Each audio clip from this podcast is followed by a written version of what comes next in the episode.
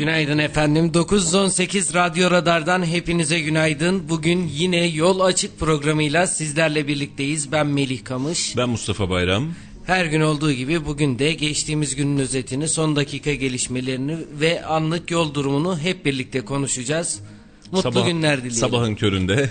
Ee, efendim hepinize günaydınlar olsun. Ee, güzel haberlere uyanalım. Güzel haberlerle geçsin günümüz. Memleketimiz için, milletimiz için güzel günler görelim. Güzel, olumlu, pozitif böyle aa ne kadar da güzelmiş diyebileceğimiz haberleri, gündemleri görmek üzere ve hep birlikte paylaşmak üzere. Hepiniz hoş geldiniz. Sizin de gününüz, işiniz hayırlı geçsin inşallah. Sabahın bu saatinde e, emeklerini esirgemeden e, ekmek parasının bir ekmek parasının ardına sabahın köründe kalkıp işe giden tüm arkadaşlarımıza, kardeşlerimize, hemşerilerimize ve hatta ve hatta gün aydınlanmadan sokağa düşen 13-15 yaşındaki öğrencilerimize dahil olmak üzere hepsine Allah büyük kolaylıklar versin. Allah emeklerini zayi etmesin.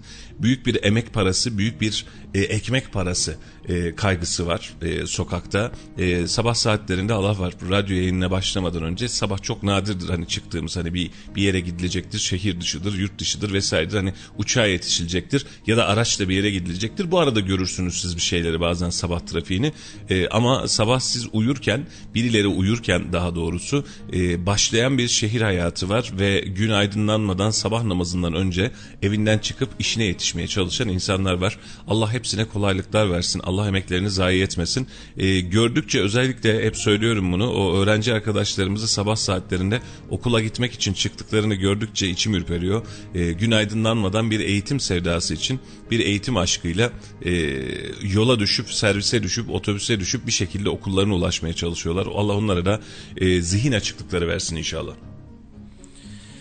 Ben bu işe gelmeden önce bu kadar yoğun olduğunu da bilmiyordum. Tabii gerçekten yoğun da sabahları trafik oluyor. İnsanların yoğunluğunu da görebiliyoruz. Allah yardımcıları olsun. Tabii bu esnada da artık sokak lambaları da sönüyor ama karanlık devam ediyor. Valla Kacetaş'ın ellerinden öper. Bunu da aslında bir gündeme getirmek lazım. Bir, bir gün e, sabah saatlerinde birazcık daha gecikmeli bir sokak lambası kapanmasına ihtiyaç var. Ayarlıyorlardır muhtemelen saat itibariyle ama bugünler belki birazcık yağmur yağış e, bu anlamda belki biraz zorluyor olabilir. E, şöyle ki Kacetaş ışıkların yanması konusunda elektriğin tüketimi ve tasarrufu konusunda birazcık çaba sarf ediyor. Hem tasarruf yapmak adına hem aydınlatmak adına bir tasarruf var. E, bir çaba da var. E, ama dediğim gibi hani bazen onlar da görmüyor olabilirler. Çünkü dün bu saatlere baktığımız zaman zifiri karanlık gibi görünen hava bugün biraz daha aydınlanabiliyor. O da yağışların durumuna bağlı olarak. E, ama tabii yine de yetkililere buradan bir not olarak düşmek lazım. Bazı yollarda özellikle sabah saatleriyle çok erken bir ışık kapanması söz konusu. E, çok ara ve ana yollarda çok zifiri bir karanlık söz konusu. İnsanlar, öğrenciler okula gitmeye çalışırken bu zifiri karanlığı birazcık daha aydınlatmak lazım. Belki birazcık daha e, geç hale getirmek lazım bu ışıkların yanma sürecini. E, buradan da yetkililere en azından bir dipnot olarak düşmüş olalım.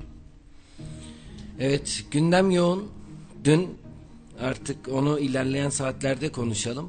Belediye meclisi vardı. Plan hı hı. bütçe komisyonunda çalışmalarını yaptı ve 2022 yılı plan, bütçeleri belirlendi. Performans ve bütçe değerlendirmesi evet. vardı. Evet. Onun evet. haricinde yani güzel de oldu. Gittik. Eski artık normalleşmeye de döndük diyebiliriz pandemi dönemiyle beraber hı hı. kendi yerinde oldu. Önceki e, dönemlerde sosyal mesafe nedeniyle Kadir Has'ta oluyordu ama hı hı. artık yavaş yavaş normalleşiyoruz ve Büyükşehir Belediyesi'nde yapıldı. Hı hı. Bütçeler de belirlendi. Bizler de olayı takip ettik. Onu ilerleyen saatlerde konuşalım. Dün maçlar vardı. Maçlar hakkında da konuşmak istiyorum. Ülke genelinden biraz da e, efendim biz eskiden böyleydik aslında. Böyle ülke göre gündemi ne zaman alevlendi bir maç engamesine girerdik. Ee, onun sonrasında da aa bak skor bu oldu milli maç gururumuz filan derdik ülke gündemini pat diye değiştirirdik. Ama artık maçlarımız dijital yayın platformlarına geçince yani maçı yayınlamak için para ihtiyacımız olup Eksen diye bir dijital platformu Acun'un platformunda insanlar kolay kolay seyredemeyince ya IPTV'leri ya lisanssız e, kaçak göçek işlere e, döndük ağzımızı yüzümüzü çevirdik ya da vatandaş maç seyredemez oldu. Dün Galatasaray güzel bir mücadeleyle e, galip geldi. Tebrik ediyoruz tüm Galatasaray'ı. E, gerek ülke puanına katkılarından dolayı gerekse oynadıkları güzel futboldan dolayı tebrik etmek lazım. E, güzel bir futbolla e, galip gelmeyi bindi, bildi ve adını bir üst tura e, geçirmiş oldu. Fenerbahçe Fenerbahçe ise 90 dakikalık mücadelenin son dakikasında 1-0 yenilerek e, UEFA Avrupa Ligi'ne veda etmiş oldu. Maçların özeti hasılası buydu. Detayını konuşur muyuz? Valla konuşmayalım boş verin.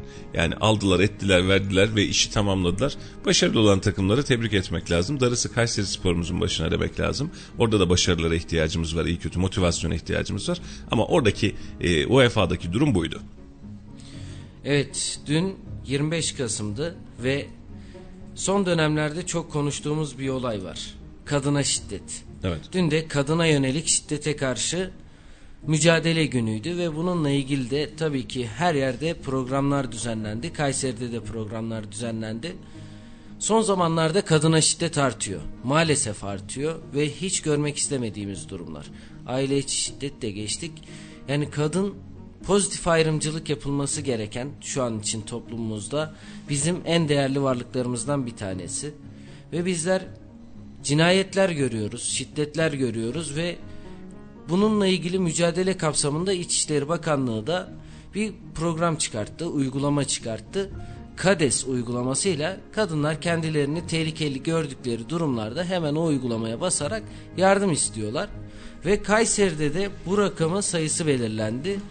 27.680 kadın Kayseri'de KADES'i kullanıyor. Dün bununla ilgili Kadın ve Demokrasi Derneği Kayseri İl Temsilciliği de bir program düzenledi. Sevgi ile şiddet yan yana gelmez kampanyasının tanıtım programına protokol üyeleri de katıldı ve bununla ilgili Aile ve Sosyal Politikalar İl Müdürü Vekil Vekili Cüneyt Özdemir Kayseri'de 27.680 kadının acil destek uygulamasını kullandığını söyledi. Bu çok büyük bir rakam Kayseri için ama artık insanların bilinçlenmesi ve kendilerini tehlikede gördüğü anda direkt böyle güzel şeyleri bize sunanlara da teşekkür etmek istiyoruz. Çünkü bu bizim hassas olduğumuz noktalardan bir tanesi. Çok güzel de açıklamış sloganda sevgiyle şiddet yan yana gelmez. Şimdi Mehmetciğim kadına şiddet mi mesele, şiddetin artması mı mesele buna bir bakmak lazım. Şimdi tabii ki pozitif ayrımcılığı yapmamız gerekiyor burada. Yani e, geçtiğimiz gö, e, geçtiğimiz gün İstanbul'da metroda yapılan bir mesela saldırı vardı. E, amatör kameralar da bunu bu anlamda sağlamıştı. E, buradan net şunu söylemek lazım. Kadına şiddete hayır, insana şiddete hayır. Kısaca şiddete hayır.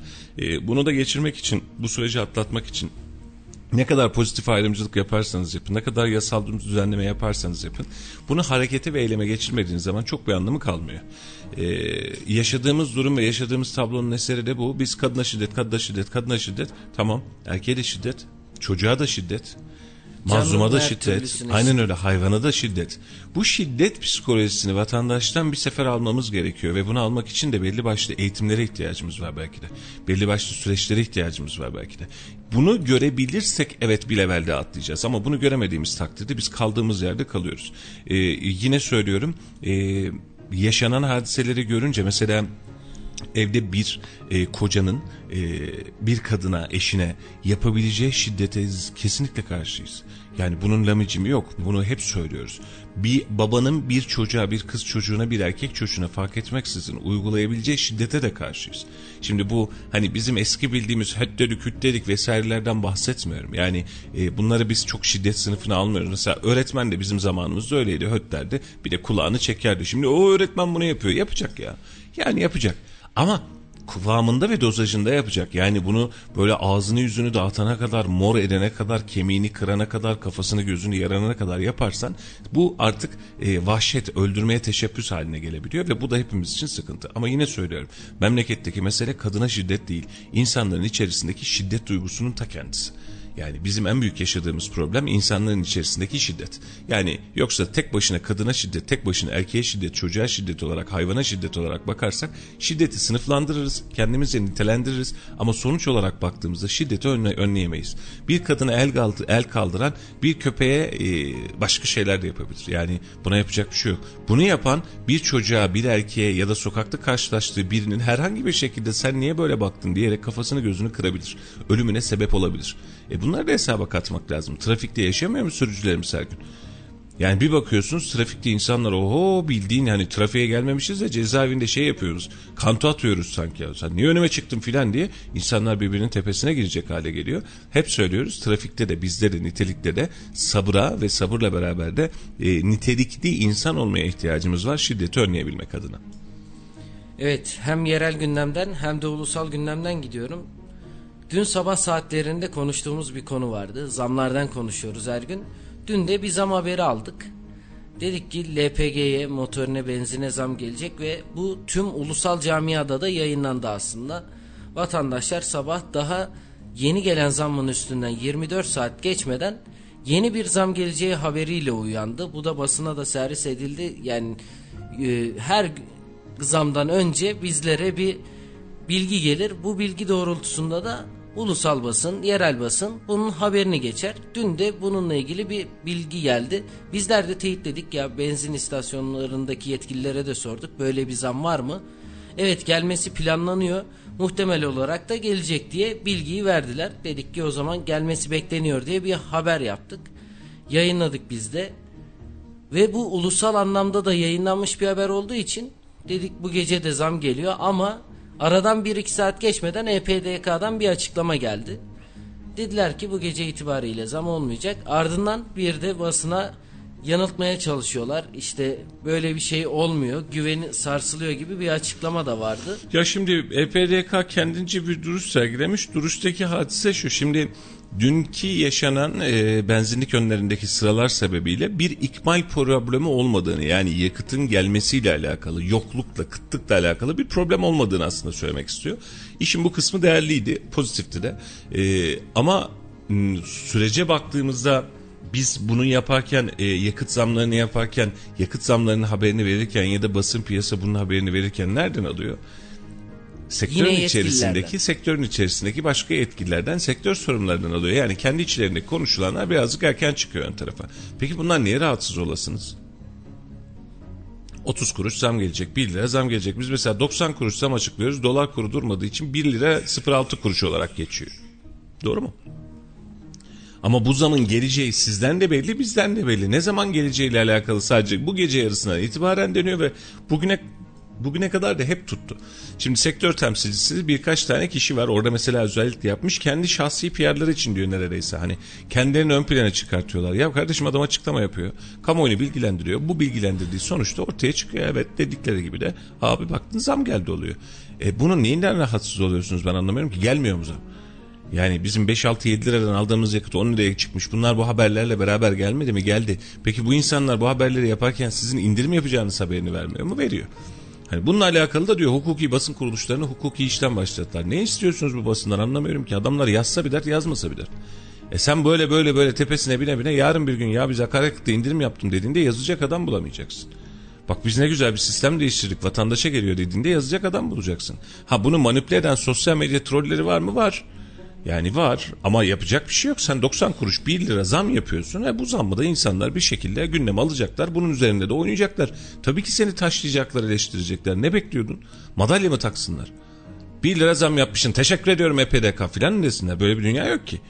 Yani sen zam yapıyorsun vatandaş da ister istemez sosyal medyasında kendi medyasında hatta muhalefet dahil olmak üzere bir algı operasyonu yapıyor. Sana bir algı çekiyor. Yaptığın işin e, hikmetini sualini bir şekilde sorguluyor ve ortaya da bir veri koyuyor. Bunu yaparken de EPDK yüzünden hep bunlar alçakça yönetiyor filan demiyor kimse. Dolar arttı diyor, ekonomi kötü diyor, bundan dolayı olur diyor, yaşasın hükümet diyor vesaire diyor diyor da diyor. Böyle mi söylüyor? Böyle söylüyor. E sen bundan işte sabah saatlerinde biz de önce şaşırdık. İlk başta Sözcü Gazetesi'nde filan çıkmış hatta takipçilerimizden geldi. E benzine e, işte LPG vesaire yeniden zam gelecek diye. Ya şimdi tek taraflı bakmamak lazım. Yani haberin nereden geldiği de önemli. Birkaç sektör temsilcisiyle bu mevzuyu konuştuk. Evet abi doğru bu akşam gelecek. Bir zam daha bekliyoruz dediler. Biz de bunun üzerine haberi geçtik. E siz haberi geçtiniz suçlusunuz. Sebep? Yani ne yapalım bugüne kadar da böyle geçtik ve genelde tutturduk ve sen şu an bizi yanılttın. Bu akşam size zam yok dedin. Hadi dayan kaç gün daha dayanacaksın?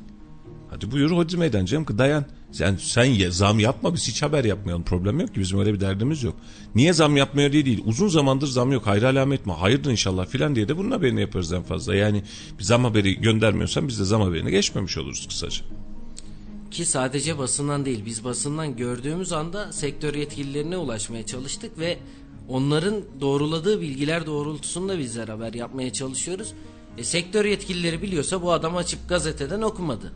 Onlara da bir bilgi geldi yetkililerden. Aynen öyle. E, şimdiye kadar da hep böyle oluyordu ve ardından yine suçlu olan basın oldu. Ne için? Brent petrol fiyatı var dünya piyasasında. Açık. Yani bu fiyat değiştiği zaman senin ülkendeki fiyat değişiyor. Nokta. Dolar fiyatı var. Sen çünkü Brent petrolde dolar üzerinden alıyorsun. Gelen dolar fiyatına göre sen de bunu bir şekilde piyasaya yansıtmak zorunda kalıyorsun. Nokta. Şimdi Bugüne kadar yaptığımız hadisede rahatlık noktası şuydu. Elimizde bir ÖTV baremi vardı. Biz bazen bunu ÖTV'den karşılıyorduk bazen karşılamıyorduk. Bu sayede o e, petrol piyasasındaki iniş çıkışlar üzerinde bir miktar oynama şansımız kalıyordu. Biraz indiriyorduk biraz bindiriyorduk. Hani iki zammı göstermiyorduk ama bu arada indirim geliyordu Brent petrole. Tamam bunu da çaktırmayın bu da burada dursun. Vatandaş zaten biz ÖTV'den almıştık diyorduk. Dengeleme yapıyorduk. Eşel mobil sistemi dediğimiz hadiseydi. E şimdi bakalım e şimdi kalmadı ÖTV de kalmadı ÖTV de kalmadı hiçbir şey kalmadı. Bakan Bey'in söylediği gibi yurt dışı diyor bizden daha e, pahalı e, e, yakıt alıyor diyor. Doğru 1.20, 1.30, 1.40, 1.80 euroya kadar yakıt var. Doğru haklısınız. Ve şu anda da siz bu pozisyona gelemediğiniz için vatandaşın tepkisinden çekindiğiniz için ne ÖTV'yi koyabiliyorsunuz ne e, malzemeyi oturtabiliyorsunuz. İdare edip gidiyoruz. Onun için basına vatandaşa kızacakları bir şey yok. Zam yapıyorsan haberi yapılacak. Zam yapmıyorsan bunun haberini kimse yapamaz. Hani sen de zam yapmadığın sürece bugüne kadar yaptığın tüm zamların öncesinden bildirimi geçmiş. Bugüne kadar tüm zamların öncesinden duyulmuş ve haberdar edilmiş piyasaya hiç kimse sektirmemiş yani böyle hepsi nokta atın ve bugün itibariyle diyorsun ki bugün zam yapmıyoruz. Hadi bakalım ortada kaldınız diyorsunuz. E bugüne kadar yaptıkların sana yeter. Bugün yapamadığında bize yetsin hadi. Bunu konuşurken ulusal gündemden de devam edelim. Dün Mehmet Öztesekin hatta iki gün önce bir açıklaması vardı. Dün de haberleştirilmişti. ABD AK Parti'yi iktidardan göndermek istiyor dedi Özseseki. Afyonkarahisar'a gitti orada partisinin bir program vardı. Bir dizi temaslarda da bulundu orada. Ve bir konuşmasında dedi ki bizi ABD'nin Türkiye'ye karşı sergilediği tavrı ele aldı ve ABD'nin gittiği her yerde kan ve gözyaşı götürdü. Bizi de iktidardan göndermeyi hedefliyor diye bir açıklama yaptı Özseseki ne diyelim Meriç'im şimdi öyle güzel baktın ki ne diyelim konusundayım. Ee, Amerika dış mihraklar konusunda. Ya şimdi Amerika'nın bu anlamdaki etkisini tüm dünya genelinde herkes biliyor. Amerika istediği yeri istediği şekilde yönetmek üzere kendi enstrümanlarını, kendi argümanlarını kullanır. Nokta. Yani bunu herkes biliyor. Yani Amerika e, senin buradaki daha önceki darbe süreçlerinin tamamında dahli bulunduysa ben buradayım dediyse doğrudan ya da dolaylı olarak biz geçmiş darbelerin hikayelerini okurken de e, merak etmeyin bizim çocuklar hikayesinin dahil olmak üzere biliyorsak e, burada Mehmet Öztesekin'in yaptığı açıklamanın evet bir tonunu bulabiliriz. Yani doğru. Ama şu an yaşadığımız hadiseyi de biz aynı mihvalde aynı noktaya bağlarsak mesela e, Joe Biden'ın seçim öncesinde kendi e, komisyonuyla yaptığı bir toplantı var. Seçim öncesi dönemde bu bize çok hızlı bir şekilde ve çok net bir şekilde servis edildi. Oy potansiyellerinde, oy oranlarında ciddi anlamda taraf oldu. Joe Biden ne diyor? Daha o zaman Amerikan başkanı seçilmemişti yanlış hatırlamıyorsam. Adayıydı. Ee, işte e, muhalefete destek muhalefete destek vermek lazım Türkiye'de. Onları cesaretlendirmek lazım filan. Seçileni değiştirmek lazım gibi bildirimleri var. Bunu kim olarak yapıyor? Henüz Amerika başkanı olmadan yapıyor. Siz de diyeceksiniz ki ya bak bu adam Amerikan başkanı oldu. Şimdi bu zihniyet iktidara geldi diyeceksiniz. Kabul. Bu da kabul. Yani burada bak hiçbir itirazım yok. E sonra yaklaşık son bir yıldır Joe Biden'la sıcak ilişkiler kurmak için mücadele edeceksiniz. Bu da bizim ekonomimizin çıtırdayan noktalarından bir tanesiydi. E, Amerika'ya karşı bir duruş sergilemek yerine Amerika'ya karşı böyle bir omuz omuza siyaset yapalım mı? Hani biz önceden iyiydik şimdi niye iyi değiliz diyeceksin. E bunu şu Mehmet Bey'in söylediği, Ösesekin'in söylediğini bugüne kadar söylemeyeceksin. Ama kriz kapıya gelince bunlar hep Amerika'nın oyunu diyeceksin. Biraz bakmak lazım. Bunu şöyle yapsaydınız bu adam başkan seçimine girerken siz siyaset olarak AK Parti olarak ya da şahsınız olarak biz bu adamın Amerikan başkanı olmasını istemiyoruz. Çünkü bu adam Türkiye'yi karıştırmak istiyor diye bir kamuoyu oluştursaydınız sizle görüşmek istediğinde kapıları kapatsaydınız o zaman bu söylediğiniz mantıklı olurdu. Biz istemedik bu bizi değiştirmek istiyordu bak şimdi de bu hale getiriyor filan derdik. Ama e, dünkü gönderide de altındaki yorumları görünce belki zaten e, vatandaşın nereden baktığını nasıl baktığını görebiliyoruz. Bu üzücü taraf belki ama vatandaş bunu görüyor. Yani biz bu anlamda çok yorumlayıp çok üzmeyelim. Birilerini de çok fazla üzmeyelim. Sabah dinleyicilerimiz bir şekilde bize ulaşıyorlar. Sabah dinledikten sonra da ulaşıyorlar. E, arada bazen üzülenler kırılanlar oluyormuş. Valla e, biz birazcık daha az kıralım o zaman bu saatten sonra onları. E, açsınlar sayfalardaki, sosyal medyadaki, sağ taraflı tarafsız her yerdeki yorumlara bir baksınlar. Bu açıklamanın nereye gittiğini kendileri de fark ederler. E, ama dilerim ki şöyle bakalım işe. Biz sadece Amerika'ya karşı değil dünya genelinde e, hangi coğrafyadan olursa olsun gelebilen dış taarruzlara karşı hep birlikte olalım sırt sırta verelim ama bunu yaparken de kendi yönetimsel zafiyetlerimizi ya da sıkıntılarımızı da bu süreçlere bağlayıp işin içinden çıkmaya çalışmayalım. Bir ay öncesinde Amerika bizi e, dengemizi değiştirmeye çalışıyor iktidarımızı değiştirmeye çalışıyor demiyorduk ama şu an diyoruz. Niye diyoruz? Biz Rahip Brunson krizine iyi hatırlasın herkes. Vermeyeceğiz ne yaparsanız yapın. Oradaki imamı verin buradaki papazı alın moduna girmiştik. Onu da vermediler. Bunu da aldılar. Üstüne yıkılan bizim ekonomimiz oldu. Geçmiş olsun dedik. E şimdi Kavala hadisesinde tüm dünya Kavala'nın e, süreciyle alakalı konuşuyor. Vermeyeceğiz diyoruz. Şimdi vereceğiz mi vermeyeceğiz mi önümüzdeki günlerde göreceğiz. Bence de vermeyin problem değil. Ama bunu yapmak için de gerek içeriye gerek dışarıya bu güveni vermek için de hukuk sistemini her dava için tam bağımsız yapın. E, mesela orada e, belediye başkanları yargılanıyorsa misal olarak veriyorum. E, bunun içerisinden kaç tanesinin iktidar kaç tanesinin muhalefet olduğuna bir bakın. Sizin yakınlarınızdan kaç tanesi ağır ya da sıkıntılı suçlarla yargılanıyor. Kaç tanesi diğerlerinden yargılanıyor bir bakın. Sizin e, yıllardır hizmet yapmış bakanınız, vekiliniz FETÖ'ye bulaşmışlar vesaireler bunların hepsi için söylüyorum. Şahıs bazında söylemiyorum. Bunlardan kaç tanesine yargılama açılabilmiş? Kaç tanesi yargılanmış? Kaç tanesi görevden el çektirilmiş? Bunlara bir bakalım. Adaletin ne kadar güvenilir olduğunu içeride bir anketle vatandaşa soralım. Türk adaletine güveniyor musunuz artık diye. Ondan sonra yurt dışına dönelim diyelim ki bak benim vatandaşım benim adaletime güveniyor. Sen niye güvenmiyorsun? Hayırdır kardeşim ben adil bir ülkeyim diyelim. Ondan sonra da dediğimizin arkasında duralım. Ee, çok şey götürür, su götürür Meriç'in bu açıklamalar ama seçim yaklaştıkça önümüzdeki süreçlerde daha fazla bu tür açıklamaları görebileceğiz gibi görünüyor. Teşekkür ederiz. Yani bu konuyu da böylelikle yapmış olduk. E tabi gündemdeki olan haberleri de bizler de okuyacağız. Aktarmaya çalışacağız. Erciyes Üniversitesi dün Develi ile ilgili bir kararı konuşmuştuk. Bugün de Erciyes Üniversitesi dediğimizde pandemi döneminden itibaren bir Türk Hava Kaşımız var. Türk Hava Kaşımızla hep andık ve gururlandık da böyle bir aşı bizim şehrimizden, bizim üniversitemizden çıktığı için. Ve dün de Türk Havak'la ilgili önemli bir gelişme yaşandı. Sağlık Bakanı Fahrettin Koca Plan Bütçe Komisyonu'nda plan bütçeler belirlenirken söz istedi ve Türk Hava Kaşısı ile ilgili bir açıklamayı bu sevinci sizlere aktarmak istiyorum diye belirtti. Türk Hava için acil kullanım başvurusunu yaptıklarını ve Allah nasip ederse de sene sonuna kadar yaygın olarak kullanmayı umut ettiklerini açıkladı. Güzel bir gelişmeydi. Hem ülkemiz hem milletimiz hem de şehrimiz adına güzel bir açıklamaydı. Bunu da kısa bir üstünden geçelim. Valla e, tabii ki güzel acil kullanımı da güzel yapımı da güzel ama biz geçen sene bu zamanlar Erciyes Üniversitesi'nin açısından bahsediyoruz Meriç'im. Biz hala acil kullanımdan bahsedemiyoruz ve acil kullanım onayı istiyoruz. Hani biz bunu aşı yerine geçirelim. Aslında biz içeride acilen kullanıyoruz bunu Türkiye olarak da. Biz bu aşıyı tanıyın, kullanım onayını verin. Biz hem yurt dışı satışı için bize bir sebep olmuş olsun hem de giriş çıkışlarımızda, ziyaretlerimizde bunu da aşı olarak kullanabilelim istiyoruz.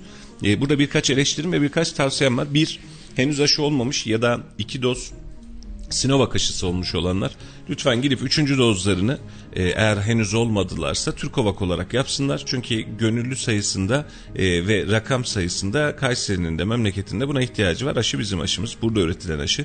Sonradan fabrikasyona dönen bir aşı. E, bu anlamda destek olmak lazım. Eğer aşı olmadıysanız ve olmak niyetindeyseniz. Gelelim ikinci noktaya. Herkesten önce aşı çalışmasına başlayıp bulduk tanıladık deyip herkesten sonra aşıyı çıkartabilecek hale geliyoruz. Bu da hem şehrimize hem hocalarımıza hem üniversitemize hem de e, ilaç sanayine yapılabilecek eleştiridir. Bunu biri çıkıp eğer incelerse neye yapılmadığını, nasıl yapılmadığını, nasıl beceremediğimizi, nasıl bu hale geldiğimizi oturup kendi kendimize dövünürüz. Alman'ın Biontech'inden bahsediyoruz. Biontech dünyayı kasıp kavuruyor, servetine servet katıyor. Onlar da Türk sıkıntı yok. Ama kazanılan para Almanya'da kalıyor, bizim burada kalmıyor. Bizim elimizde böyle bir imkan vardı. Türkiye Cumhuriyetler dahil olmak üzere yakın coğrafyamızdaki herkese biz bu aşıyı hem verebilir hem sunabilirdik. Aşının etkisi de bu anlamda çok netti ve biz bunu yapamadığımız için şu an elimizde belki de e, Birleşik Arap Emirlikleri'ne ne sattık bilmiyoruz ama be, belki bir 20 milyar dolarımız yok. Eğer aşıyı yapsaydık şu an Birleşik Arap Emirlikleri'ne de hadi ver şu parayı da yatırım yapalım demek zorunda kalmayacaktık belki de. E, önemli mi? Çok önemli. Hani nereden baktığımızda da alakalı. Sen şimdi ortaya malzemeyi koyarsan, malzemeyi hızlı bir şekilde üretirsen, ihtiyacı olan her yere bu aşıyı gönderirsen, biz mesela ventilatörde vesaire yaptık pandemi döneminde bunu kendi içimizde üreterek yurt dışına satış yaptık. Şu an yurt dışından da halen alıyoruz ayrı bir dünya ama biz bu satışı yaparak ara dengeyi kurduk. Maske satış yaptık biz yurt dışına deli gibi. Hani bizim hani ihracata ihtiyacımız var diyoruz ya. En önemli nitelikli ihracatımız bir tır gönderdiğinizde deli gibi para alacağınız hani böyle e, hacmi daha rahat, taşıması daha rahat, kimyevi madde olarak eğer gram bazında bakacak olursanız satabileceğiniz en nitelikli ürün haline gelen işi biz bugüne kadar bıraktık. Bu da dediğim gibi sisteme olan eleştirimizdir. E, gerek Erciyes Üniversitesi gerekse Erciyes Üniversitesi sonrasında devam eden sürece bakıldığında bizim bu konuda niye geciktiğimizi kendileri çok çok daha iyi biliyor. E, hangi inisiyatifleri alarak hani sabahtan akşama kadar oturup da Cumhurbaşkanı telefon açar mı, Sağlık Bakanı telefon açar mı diye beklemek yerine bu işi nasıl üreteceğiz acaba biz diye hesaba katabilecek olsaydık şimdiye çoktan bu süreçleri geçmiş olacaktık. Bu da memleketimize vah ki vah diyebileceğimiz bir eleştiri. Ama yine söylüyorum geç de olsa güç de olsa yapılan iş değerli. Eğer üçüncü dozunuzu olmadıysanız yani e, iki doz e, Sinovac olduysanız ya da hiç olmadıysanız Türkovak için gönüllü olun e, deriz. Çünkü çok pandemi biteceğe benzemiyor. Benim umudum yoktu. Türkovak pandeminin sonuna da yetişmez diyordum ama pandemi çok uzadı. Ben bu yıl itibariyle hani bitecek diye. Hakikaten eğer bu yıl bitmiş olsaydı yetişmiyordu olacaktı. Şansımızmış ki pandemi devam ediyor. Türkovak'ta oynayabilecek bir alan bulacak eğer onay gelirse. E, yapanların ellerine sağlık. Geciktirenleri de Allah'a havale ediyoruz. Yani bu sadece kendine de değil. Tüm dünyaya yapılmış bir şey. Evet geç kaldık. Ama en sonuçta güzel bir durum var. Buradan da teşekkür ediyoruz. Keşke biraz daha hızlı olsaydı diye belirtelim. Diğer bir gündem maddemiz artık yavaş yavaş sonuna geliyoruz. Dün de Asgari Ücret Tespit Komisyonu'nun ilk toplantısının yapılacağı tarih belli oldu. 1 Aralık itibariyle toplantılar başlayacak. Tabi ne zaman sonuçlanır, bir ay içinde mi sonuçlanır yoksa bir iki hafta içinde sonuçlanır mı bekleyeceğiz asgari ücretin netleşmesi için. Ve bununla ilgili de artık yavaş yavaş hem Çalışma Bakanlığı'nın pardon dün hem Çalışma Bakanlığı'ndan hem de artık sendikalardan yavaş yavaş açıklamaları da bizler görmüş oluyoruz. Türk işte dün asgari ücretle bir açıklama yaptı kamuoyuna bir rakam söylememeye özen gösteriyoruz. Bunu Maliye Bakanı biliyor, Çalışma Bakanı biliyor, Sayın Cumhurbaşkanımız biliyor diye ifade kullandı. Kamuoyu niye bilmiyormuş acaba? En önemli konu zaten buydu orada.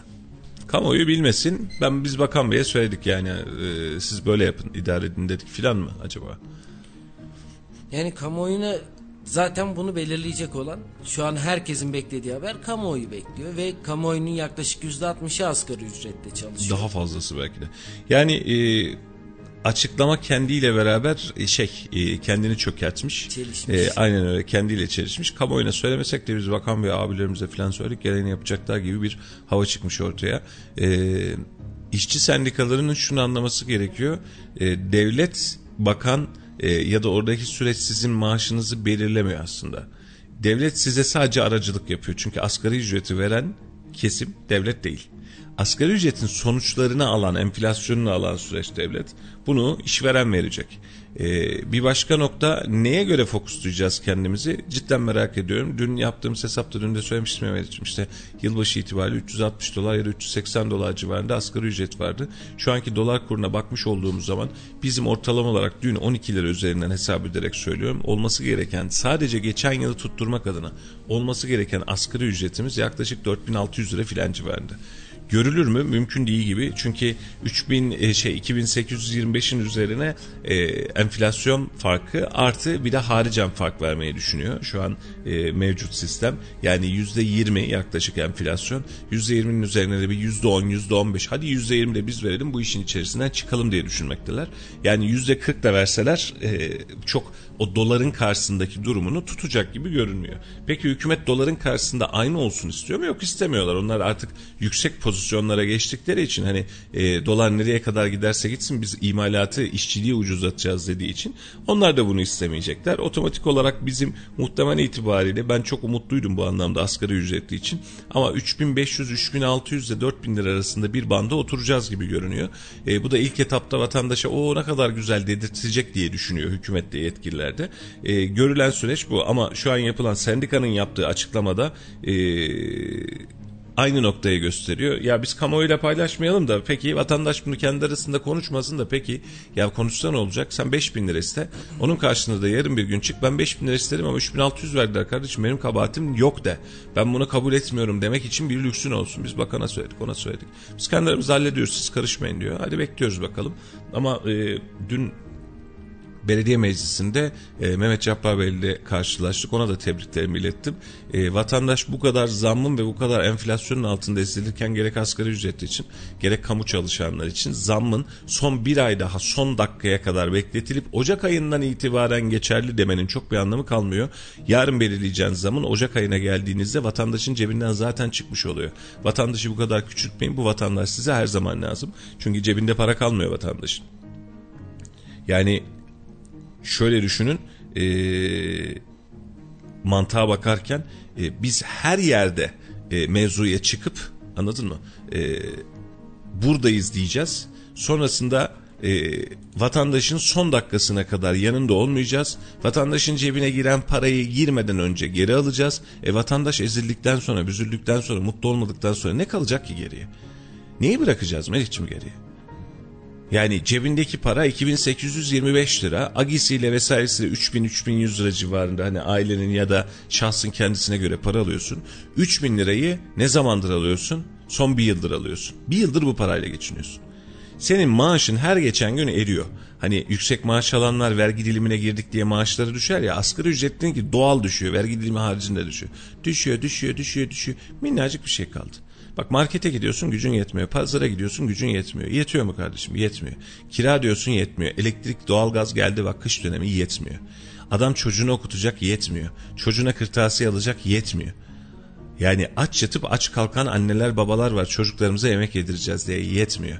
Sen bunun malzemesini pişireceksin ve bu malzemeyi Ocak ayında servis edeceksin. Aralıkta da duyuracaksın. Sen Aralıkta duyurduğun gün itibariyle bu adamın son aldığı maaş da yetmeyecek ona. Ve sonrasında Ocak ayına geldiğimiz zaman aa geçmiş olsun. Kaç lira oldu maaşınız efendim? 3600 lira. E giden kaç lira oldu? E zaten yeni zamlarla çıktı. Durum bu hale geliyor. Bunun için üzücü. E, keşke son noktaya son noktaya bırakmamış olsak.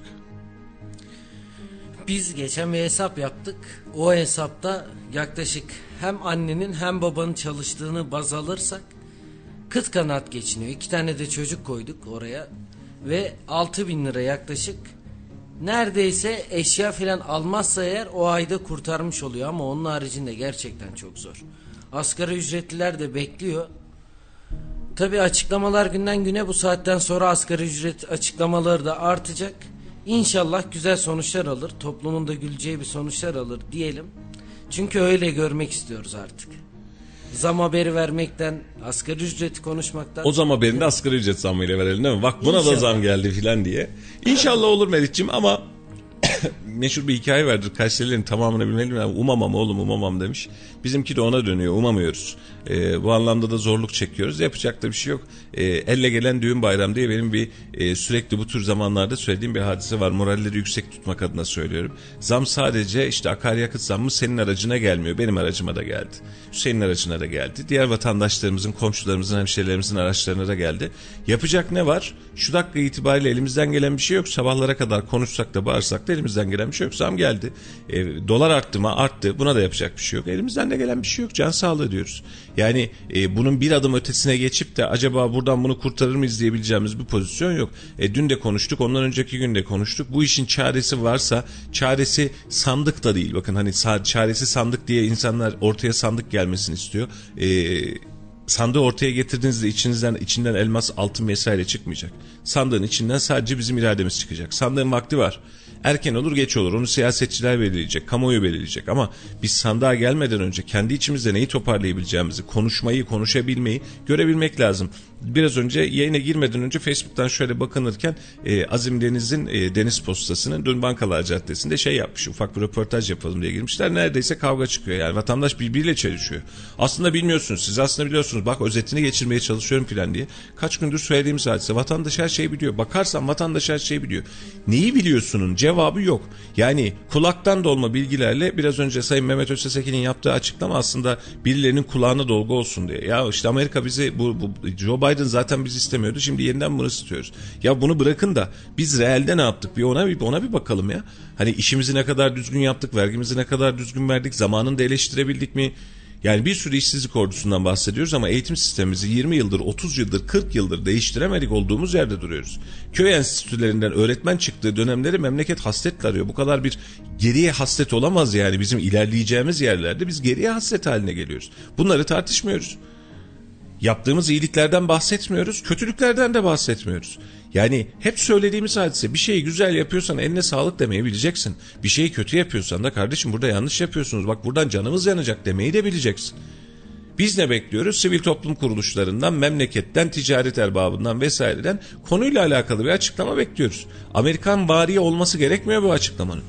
Kardeşim buradayken durum bu, bu fizibiliteden bu. Bunu diyenler ne yapılıyor? Sen o öcü sen yanlış yapıyorsun. Sen Silivri soğuktur ha haberin olsun diyoruz. Bir senin onları kilitliyoruz. Ha, senin bilmediğin şeyler var diyoruz. Oradan kilitliyoruz. STK dediğimiz adam da İslami finansa geçelim diyor. En büyüğü. Biz neyin kafasını yaşıyoruz anlamadım ki. İslami finans dediğinizde bugüne kadar faizsiz bir sistem mi uyguladınız ki kendinizi kandırıyorsunuz? Ya bu çok garip geliyor Meriç'im bana. Yani adam ortaya çıkıyor, ortada malzemeyi koyuyor, tak tak tak. Ondan sonra iyi İslami finansa geçelim. E bugüne kadar İslami finansta faizsiz ne yaptınız? Adına faiz demediniz sadece.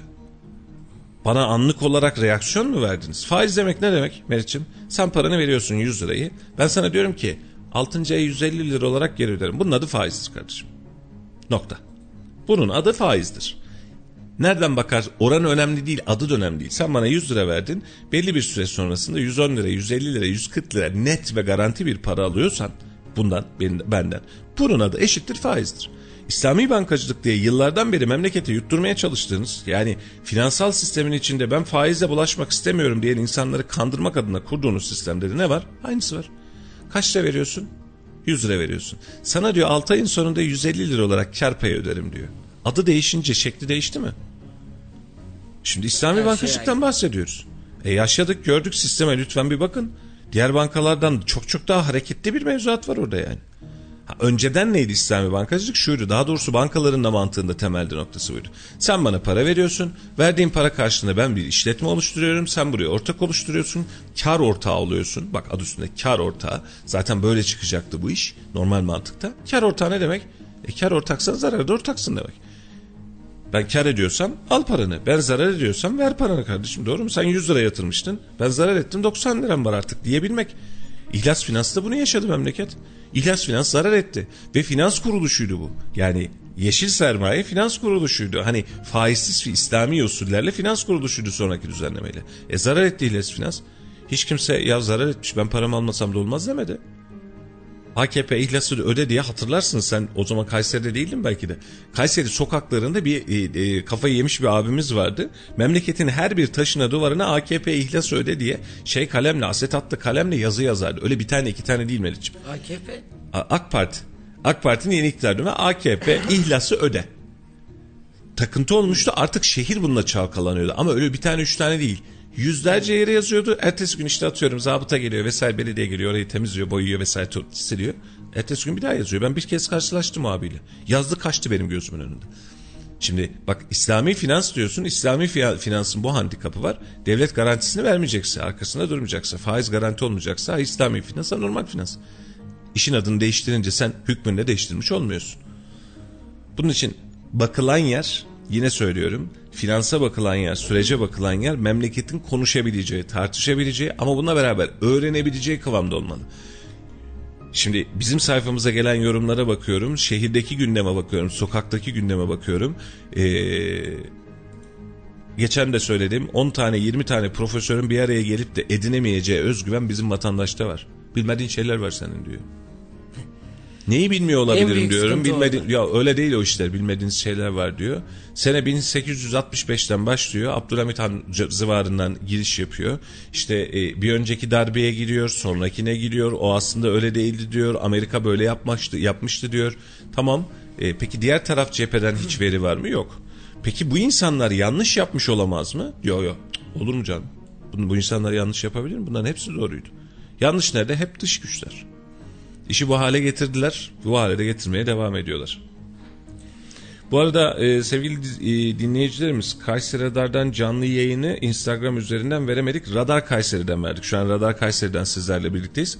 Arkadaşlar teknik bir e, bir saatlik bir sıkıntı yaşadılar ama Radar Kayseri'den de şu an Instagram üzerinde canlı yayını takip edebilirsiniz. E, Radyo Radar 918 Instagram, e, Facebook ve Twitter için e, Radyo Radar'ın e, sosyal medya adresleri. Buradan bize ulaşabilirsiniz. WhatsApp hattı için ve sabit numara için 0352 alan koduyla 336 2598 336 25 98 buradan da fikirlerinizi, görüşlerinizi, eleştirilerinizi hatta sesli mesajlarınızı bile bize ulaştırabilirsiniz. Seve seve de bunları keyifle içerisinde hakaret, küfür vesaire olmadığı sürece de hangi fikirlerin olursa olsun yayınlamak konusunda da çekinmeyeceğimizi bilmenizi isteriz. WhatsApp telefon hattı 0352 alan kodu 336 25 98 numarayı kaydederseniz bu numara üzerinden de WhatsApp'tan iletişim kurabilirsiniz. Hepiniz yeniden yayınımıza Hoş geldiniz 91.8 Radyo Radar'dasınız. Kayseri'nin inşallah öyledir biz öyle algılıyoruz gelen eleştirilerden. Belki de en çok dinlenen radyosu olduk ilk bir ay içerisinde. Ve Kayseri'nin ilk haber radyosu olma özelliğindeyiz. Bunun için biz yaptığımız işten ve sizlerle birlikte bu yayınları gerçekleştirmekten de gurur ve onur duyuyoruz. Katıldığınız için, biz de bu yolculuğa eşlik ettiğiniz için, desteklediğiniz ya da eleştirdiğiniz için hepsine varız. Hepinize ayrı ayrı teşekkür ediyoruz. İyi ki varsınız. Herkese bir kez daha günaydın diyelim. Dedik. evet. Bunları konuşurken trafik durumuna da bakalım isterseniz. Çünkü artık havalar soğuyor. Dün yollarda biraz kayganlık vardı ama bugün genel itibariyle güzel. Sisli bir hava var. Görüş mesafesinin düştüğü yerler var. Özellikle Pınarbaşı Malatya yolunda şu dakika itibariyle sis olduğunu ve Erciyes Hisarcık arasındaki o yolunda sisli olduğunu belirtelim. Bu bölgede olan ya da bu bölgeye gidecek olan sürücüler varsa lütfen dikkatli olsunlar. Görüş mesafesi fazlasıyla şu an için az. Artık mevsim döndü. Tüm sürücülerimiz sabah trafiğinde bu özellikle ilk aydınlanma trafiğinde yollar çok net değilse, ıslaksa, nemliyse, sis varsa lütfen sürüşlerinde dikkatli olsunlar. Canınız önemli. Gideceğiniz yer ve gideceğiniz vakitten daha çok canınız önemli ve başkalarının da canı önemli. Siz ne kadar dikkatli olursanız güvenli trafik o kadar mümkün olur. Bunun için daha dikkatli olmanızı tercih ve tavsiye ediyoruz. Çünkü bu dikkatle biz evimize, işimize gideceğiz, rızkımızı aramaya gideceğiz. Rızkımızı ararken canımızı yollarda vermeyelim, malımızı yollarda kaybetmeyelim. E, tüm trafik içinde söyleyebilirim. Hafif nemli havalarda, ıslak havalarda, e, görüş mesafesi zor olan havalarda sürüşlerinizi, hızlarınızı bir miktar arttırın ki siz de rahat rahat evinize ulaşın. Karşınızdaki insanlar da inşallah can sağlığıyla evlerine ulaşmış olsunlar. Evet, trafik yoğunluğunda şu an için Osman Kavuncu Bulvarı'nda yeni sanayinin hemen girişindeki bölgede bir trafik yoğunluğu olduğunu görüyoruz. Eğer sizler de bu bölgedeyseniz dikkatli olun çünkü bu bölgede çok fazla bir alternatif yol yok. Eğer bu bölgedeyseniz dikkatli olmanız konusunda uyarıda bulunalım. Şu an İpek Saray Kavşağı'na baktığımız zaman İpek Saray Kavşağı'nda trafik yoğunluğu başlamış. Bu bölgedeyseniz dikkatli olunuz. Burada İpek Saray Kavşağı bizim Jenerik kavşağımız. artık evet, Kartal Kavşağı, İpek Saray Kavşağı olmazsa olmaz kavşaklarımız. Efendim e, tüm kavşaklara e, dikkat edin e, yaklaşırken e, en azından Kayseri şehir içi trafikte çok ciddi hengamelerimiz olmuyor ama bazı noktalarda sıkıntılı alanlarımız var. İşte Kartal Kavşağı, Hulusi Akar Bulvarı, İpek Saray Kavşağı gibi alanlarda, e, DSİ yönü gibi alanlarda sıkıntılı alanlarımız var. Sürücülerimiz yola dikkatini versinler. Bunun için radyoda varız. Açın frekanslarınızı. Biz size eşlik ederiz, gündemi anlatırız. Siz yola e, konsantre olun, yolunuza bakın. Yolunuzda açık olsun inşallah. Dün Büyükşehir Belediye Meclisi vardı Meclisim e, ve mecliste çok fazla şey konuşuldu ama birazdan görüntüleriyle beraber de veririz. Biz e, yaklaşık bir yıl aşkın süredir Büyükşehir Belediye Meclislerini canlı yayında vatandaşlarımıza, halkımıza aktarmaya çalışıyoruz, ulaştırmaya çalışıyoruz. Onlar da sağ olsunlar e, gündem neymiş acaba diye yoğun bir merakla hem takip ediyorlar hem yorumluyorlar. E, ciddi bir izleyici kitlesiyle beraber Büyükşehir Belediye Meclisleri e, yayınına devam etmiş oluyoruz. Dün de bu meclislerden e, bir ek oturum vardı. Yani birinci oturumu yapılmıştı ama ikinci oturumdu bu. Büyükşehir Belediyesi'nde yapıldı bu kez. Gittik alanda yerimizi aldık tabii ki. E, Memduh Başkan yoktu. Memduh Başkan olmayınca e,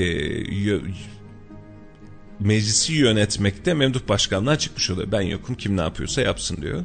Ee, yönetimde, meclisin yönetiminde, e, meclisin içeriğinde biz aynı hengameyi dün de gördük. Bazen sıcaklık, bazen so- soğukluk. Mehmet Savruk e, meclis oturumunu açtı. Kazım Yücel bir konuşma için gündemin birinci maddesiyle alakalı konuşma yapmak için kürsüye geçti.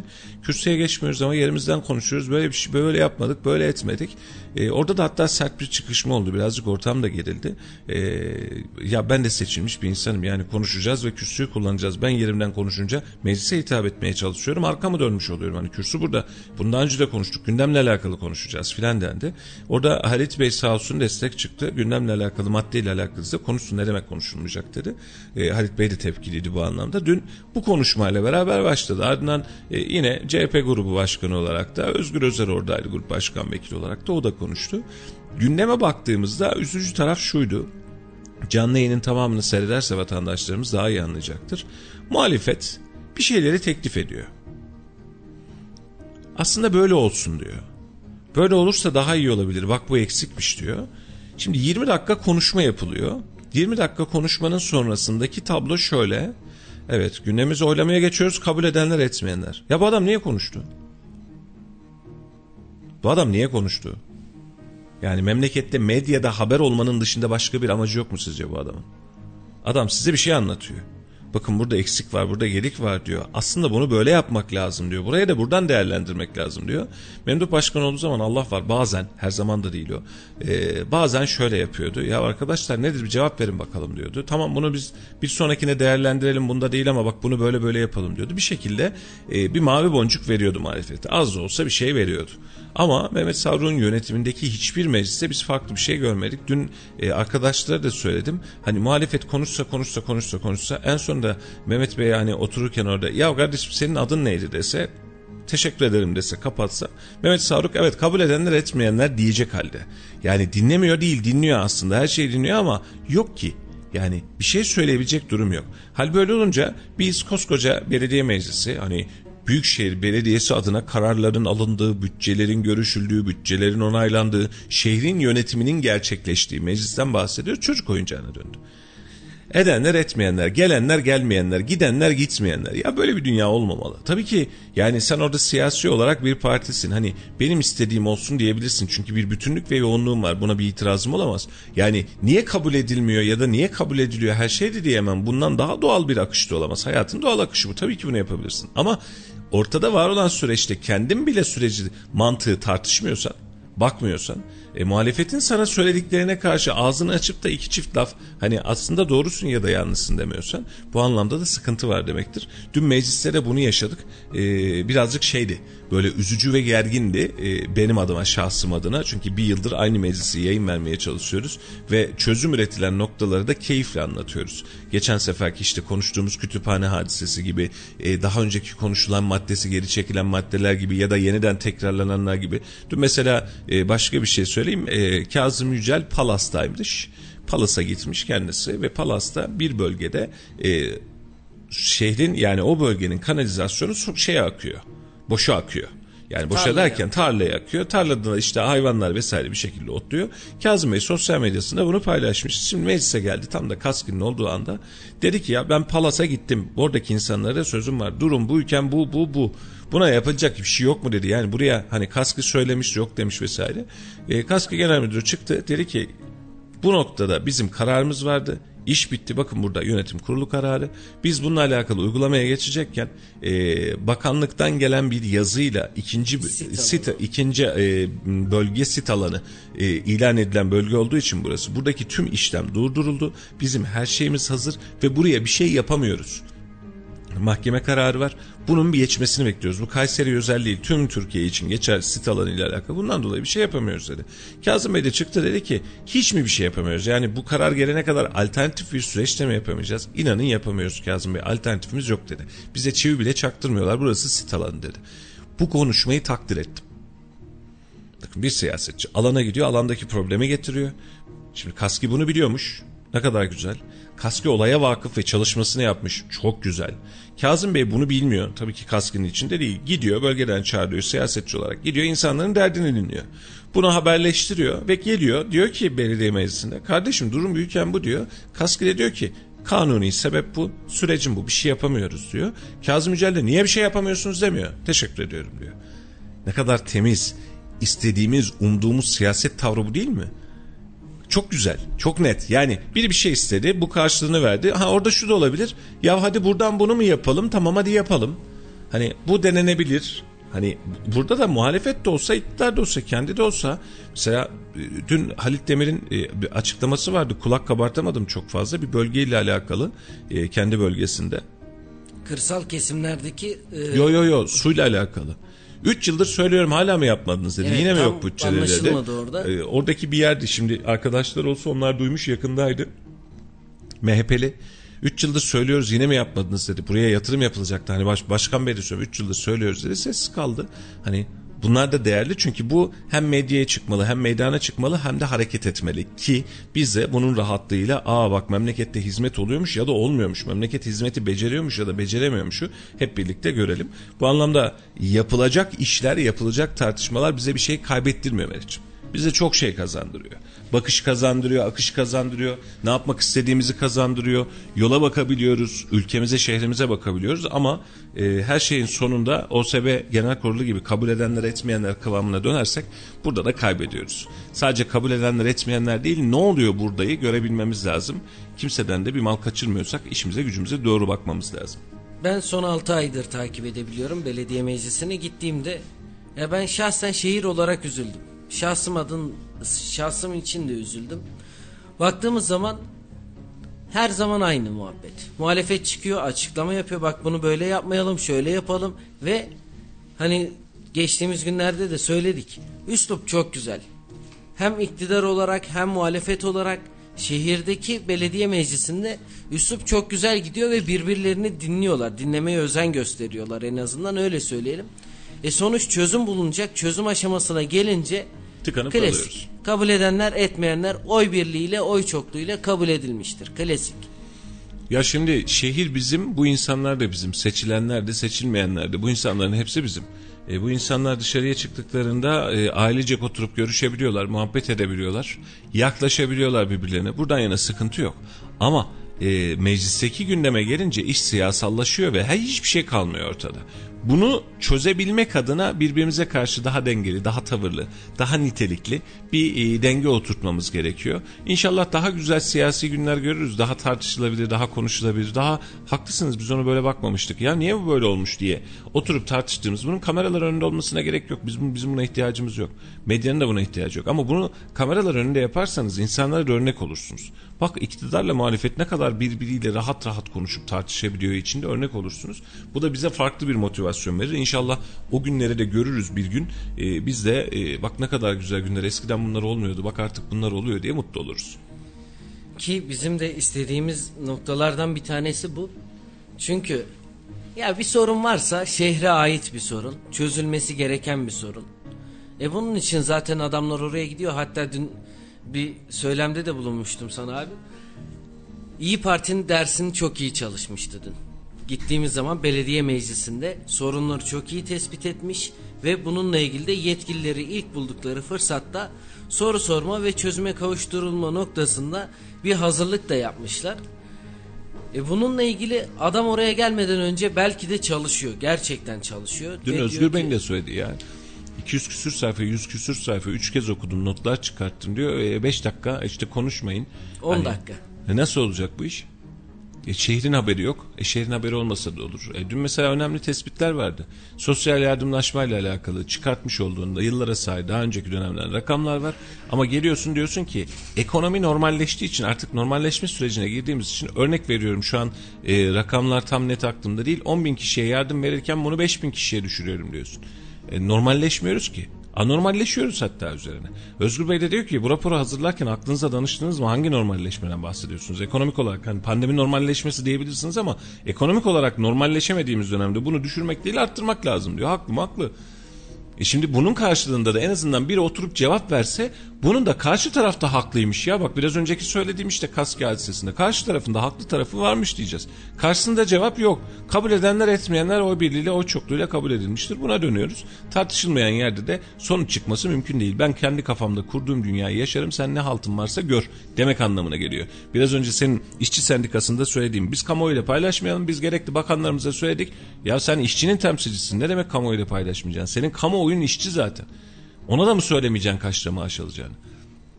İşçi kardeşim ben senin adına 8 bin lira talep ettim diyemeyecek misin? 1000 lira talep ettim artı 300 lira talep ettim diyemeyecek misin? Kimi kimden kaçırıyorsun sen? Kamuoyu önünde olmasın. Kamuoyu önünde olmasın. Nerede olsun? Kamuoyunun arkasında mı olsun? Yani bağ evinde mi illa oturup konuşalım? Okey oynarken mi konuşalım? Nerede İlla ki konuşacağız biz bunu? açık mı kalsın? Aynen öyle. İlla mikrofonlar açık kalıp öyle mi duyacağız biz? Konuşun kardeşim kamuoyu önünde. Ha biz de diyelim ki ha adam haklı haksız. Bak bir nebze bu. En azından bak adı üstünde bir kamuoyu oluşsun. Yani kamu bunu bir sahiplensin. Ha bu böyleymiş desin. Ama biz bunları bile kamuoyu önünde yapmamayı tercih ediyoruz. Umarız netleşir. Yani diyecek çok fazla da laf yok. Büyükşehir Belediye Meclisi'nden açıldı çünkü. Belediye Meclisi'ne geri dönelim. Dün öne çıkan bir başlık da vardı aslında. Plan Bütçe Komisyonu Başkanı Ahmet Özgür Turgay. Bey önce çıktı. Dedi ki şehirdeki sıkıntılardan bahsetti. Bakın siz bunları belirliyorsunuz ama plan bütçenizi yaparken performansınızı değerlendirirken Bunlar yok. Bunlar yok. Trafik sorunu var dedi. Bu trafik sorunuyla ilgili şehirde çok fazla trafik ışığı var ve şehrin bir girişinden diğer girişine 20-25 dakika vatandaşlar zaman kaybediyor. Bununla ilgili birkaç nokta daha da saydı, saydı, saydı. Ardından tabii Plan Bütçe Komisyon Başkanı Ahmet Tural dayanamadı. Dedi ki başkanım ben söz Önce istiyorum. önce yerinden cevap veriyordu. Baktı olmayacak böyle niteliksiz Herkes kalacak. çıkıyor dedi, ben Aynen de ben de çıkacağım bu dedi. Ahmet Turhal da kürsüye çıktı. Kürsüye çıktığında hatta birazdan verelim vatandaşımız yorumlasın ama şunu ufak bir altyapısına geçeyim. Yine geçtiğimiz yıl bu zamanlarda kayak fiyatları ne olacak diye konuşulan ve tartışılan e, meclis toplantısında kayak zengin sporudur diyen e, kişi de Ahmet Turhal Bey'in kendisiydi. Tam bir sene olmuş hemen hemen. Yılda bir demek ki böyle bir çıkışa haiz. E, şu an aslında Ahmet Bey kötü bir şey demiyor ama çıkış ilginçti çıktı, derdini anlattı. Trafik meselesinde dedi ki demek ki dedi biz yani bizim dönemimizde insanlarımız zenginleşti. Uçak iner denilen yollara araba sığmıyor şimdi dedi. Bir de böyle bir çıkış yaptı. Ee, ve üzerine de sokağa davet eden siyasetçiye atar yaptı. Ee, bizim arkadaşlar almamış o görüntüyü. Hemen ardından e, Kazım Bey de Özgür Bey de söz aldı. Biz sokağa davet etmedik. Kime söylüyorsanız ona söyleyin. Onun muhatabı biz değiliz dedi. Ama sonunda bir coşkuyla da bir kapanma siyaseti vardı. Hüseyin'cim müsaitsek Ahmet Turhal'ın bir e, dinliyoruz. Hemen ardından buradayız. Değerli meclis üyesi arkadaşlar, sayın başkanım, muhalefetin, muhalefette demeyeyim, siyasi parti grup başkanı arkadaşların telkinleri, tespitleri teşekkür ediyoruz. Ancak bunu yaparken Özgür Bey'in kürsüde zikrettiği şeyler bazen birbiriyle çelişti. Kırsaldan şehre göçü nasıl engelleyeceğiz diyoruz. Arkasından hobi bahçesini niye yapmıyoruz diyoruz. Bunlar anlaşılabilir şeyler değil. Performans, bütçe bunlar yasal zorunluluklardır. Her şehre göre de kendine göre farklılıklar arz eder. Evet. İktidar olduğunuz takdirde bunu ukalalık olarak algılamayın. Bu işleri yapmaya başladığınızda böyle yorumlandığı gibi olmadığını göreceksiniz. Bütçe ve performansta rakamlar, öngörüler, hedefler konurken yasal zorunluluklara göre konur. Daha sonra gerçekleşmeye başladığında fasıllar ve daireler birbirlerine transfer ederler. Hiçbir belediye CHP, İyi Parti, AK Parti, HDP dahil şirketini, iştirakini, zararını örtmek, örtbas etmek gibi bir düşüncesi olamaz. Yasalar buna müsaade etmez. Buralar Sayıştay tarafından denetlenir, kimsesiz değildir, başıboş değildir ve kontrolsüz de değildir. O yüzden eleştirilerimizi yaparken elbette eksiğimiz olabilir, elbette yaptığımız işlerin tamamı dört dörtlük olmayabilir ama şehrimizi ve e, meclisimizi bu konuda yıpratmazsak sevinirim. Trafik yoğunluğu takdir ederiz, doğrudur. Demek ki iktidarımız döneminde vatandaş çok zenginleşmiş ki bu yollara sığmaz olmuşuz. Osman Kavuncu'yu yıllarca yad ettik, uçak iner buraya dedikleri yerde arabalar kilit olmuş. Herkesin evinde 3-5 araba var. Bir de çok konuyu siyasallaştırmadan kapatmak istiyorum. Sokağa çağıran muhalefet muhalefet değildir arkadaş. Sokağa kimse kimseyi çağıramaz. Saygılar sunuyorum. Teşekkür ediyorum. Evet sokağa kimse e, çağıramaz siyasetçi filan gibi böyle bir çıkış da yaptık. Kayseri'de sokağa çağıran yoktu e, ama Ahmet Bey böyle dedi. Mesele Kabak şuydu. yine İyi Parti ile CHP, Aynen Özgür öyle. E, mesele şuydu. E, trafikteki sorunu demek ki zenginleşmişiz araç çok diyerek algılamak, e, algılatmak e, bir e, yoksunluktur olsa olsa. Yani trafikte sorun var ve bu trafikteki sorun bir günde çıkmadı. Bundan 10 yıl önce, 20 yıl önce, e, 30 yıl önceki nüfusla, araç sayısıyla, araç teknolojisiyle şu ankini bir tutmayacaksınız. Şimdi trafikteki vatandaş şunu söylüyor. Aracımı alırken ÖTV veriyor muyum? KDV veriyor muyum? Egzoz emisyon veriyor muyum? Muayene veriyor muyum? Vergimi veriyor muyum? Ben bunların tamamını veriyorum. Ve gitmek istiyorum yani bu kadar. Yol güvenliği, can güvenliği istiyorum. Sen benden alıyorsun bu vergiyi. Ben araç aldığım için aldığım aracın orijinal fiyatının üzerine yaklaşık bunun iki katı kadar benden ücret alıyorsun, vergi alıyorsun. Ben de yol istiyorum diyor. Ben de trafik rahatlığı istiyorum diyor. İsteyemez mi? Gayet rahat ister. Sen şimdi şunu, buradan da şunu diyebilirsin. Duble yollar yaptık elinize sağlık. Gücümüzün yetmediği otobanlar da yapmadınız ona da elinize sağlık. Ama mesele şehir içindeki trafikten geçince ben şehirden e, Kazım Bey'in konuşmasında da vardı. Bir ucundan çıkıp şehrin diğer ucuna gidene kadar 30 tane 20 tane e, trafik ışığı bekliyorum. Yol düzenlemesini yapamamışım. Yolda ben yakıt kaybediyorum, süre kaybediyorum, zaman kaybediyorum. Bunların hepsinin memleket için bir maliyeti var ve bunların tamamını kaybediyorum. Ve bir muhalefet çıkıyor sana diyor ki efendim yollarda sıkıntı var trafikte e, performansta ve bütçenizde bunu göremedik ne yapacaksınız trafik için diyor. E, iktidarımız döneminde demek ki zenginleşmişiz ki diyor bundan dolayı oluyormuş diyor. Böyle bir bakış açısı olabilir mi? Oluyormuş demek ki.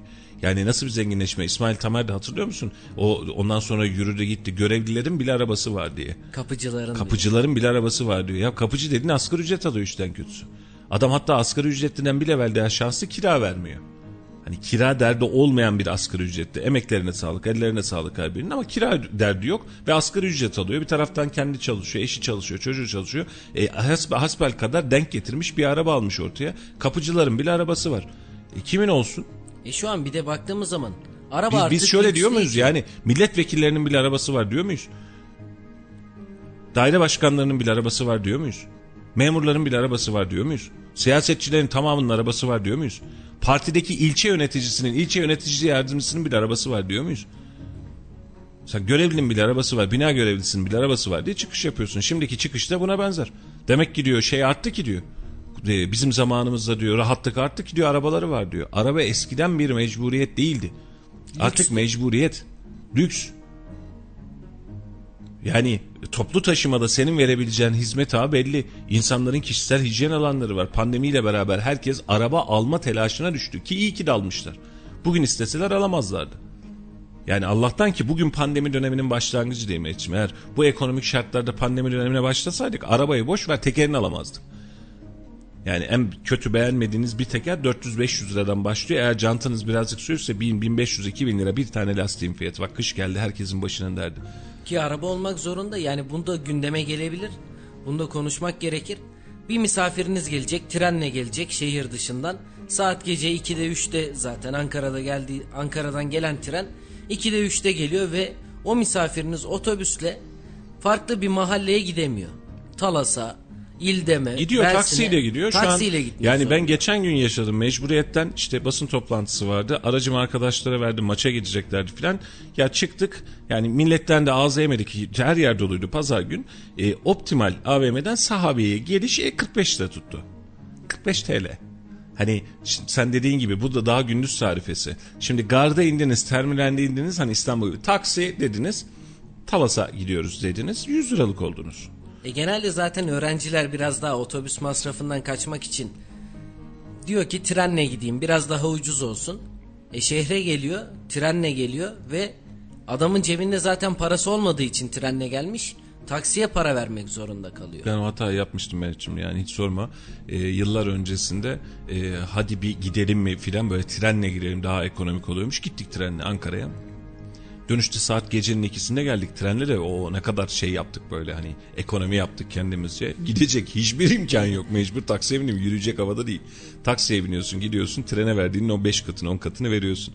Ee, şimdi mesele şu İstanbul Büyükşehir Belediyesi şu an CHP'nin elinde doğru muyum? Evet. İstanbul Büyükşehir Belediyesi'nde trafik problemi yaşansaydı İstanbul Büyükşehir Belediye Başkanı deseydi ki devlet imkanları çok veriyor herkesin arabası var trafik bundan dolayı oluyor deseydi ne olurdu? Tefe koyar oynatır mıydık? Çok güzel oynanırdı. Şimdi Kayseri'desiniz. Kayseri'de trafik problemimiz var. Bak saatlerce yolda bekliyoruz, ışıkta bekliyoruz, sıkıntı yaşıyoruz diyorsunuz. Demek ki diyor iktidarımız döneminde herkes zenginlemiş. Herkesin 2-3 arabası var. Üstüne uçak bile iner dediğiniz yollar şu an tıkanıyor diyor. Alkışlıyoruz efendim. Yani alkışlıyoruz bu tür manidar açıklamaları. Çünkü siyasetçi açıklama yaparken bu işin ucunun nereye gideceğini bilmeli. Geçtiğimiz günlerde Mehmet Öztesekin'in LGBT açıklaması gibi. Yani bir açıklama yapıyorsanız arkasında duracaksınız. Şimdi Ali Türkaslan yazmış. Ne yazmış Ali acaba dedim. E, baktım köşe yazısında Asekin'in e, açıklamasıyla alakalı. Diyor ki programın tamamı spontan gelişmesi hepsi açık.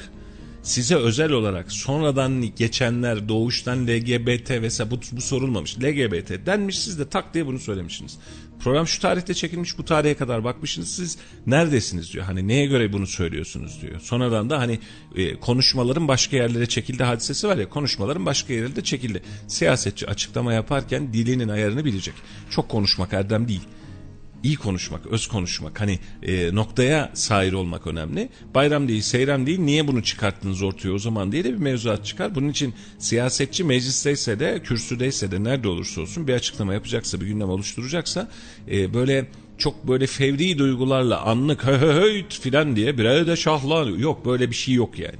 Açıklama yapacaksınız. Öncesinde yutacaksınız, hazmedeceksiniz. Bunu daha sonrasında ağzınızdan çıkartacaksınız.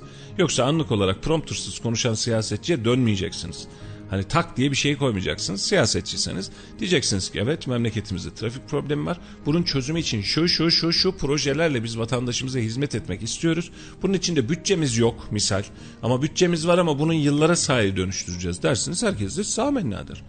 Demek ki bizim hükümetimiz zamanında herkes zenginleşmiş. İyi ne oldu trafik? E, trafik kaldı orada. Ya en kötü Memduh Başkan olduğu dönemlerde şu yapılıyordu. Ya başkan diyordu, daire başkanına diyordu. Bu konuyla alakalı ne varmış? Bir açıkla. En kötü şu yapılabilirdi. UKOME'ye söyleyelim. Bak trafik sorunu varmış. Ağzınıza sağlık. Biz şu an için konuya vakıf değiliz. Ben plan bütçe komisyonundayım. Bununla ilgili bilgim yok ama UKOME ile konuşalım. Ne gibi sıkıntı varmış? Çözülmesi konusunda hep birlik olalım.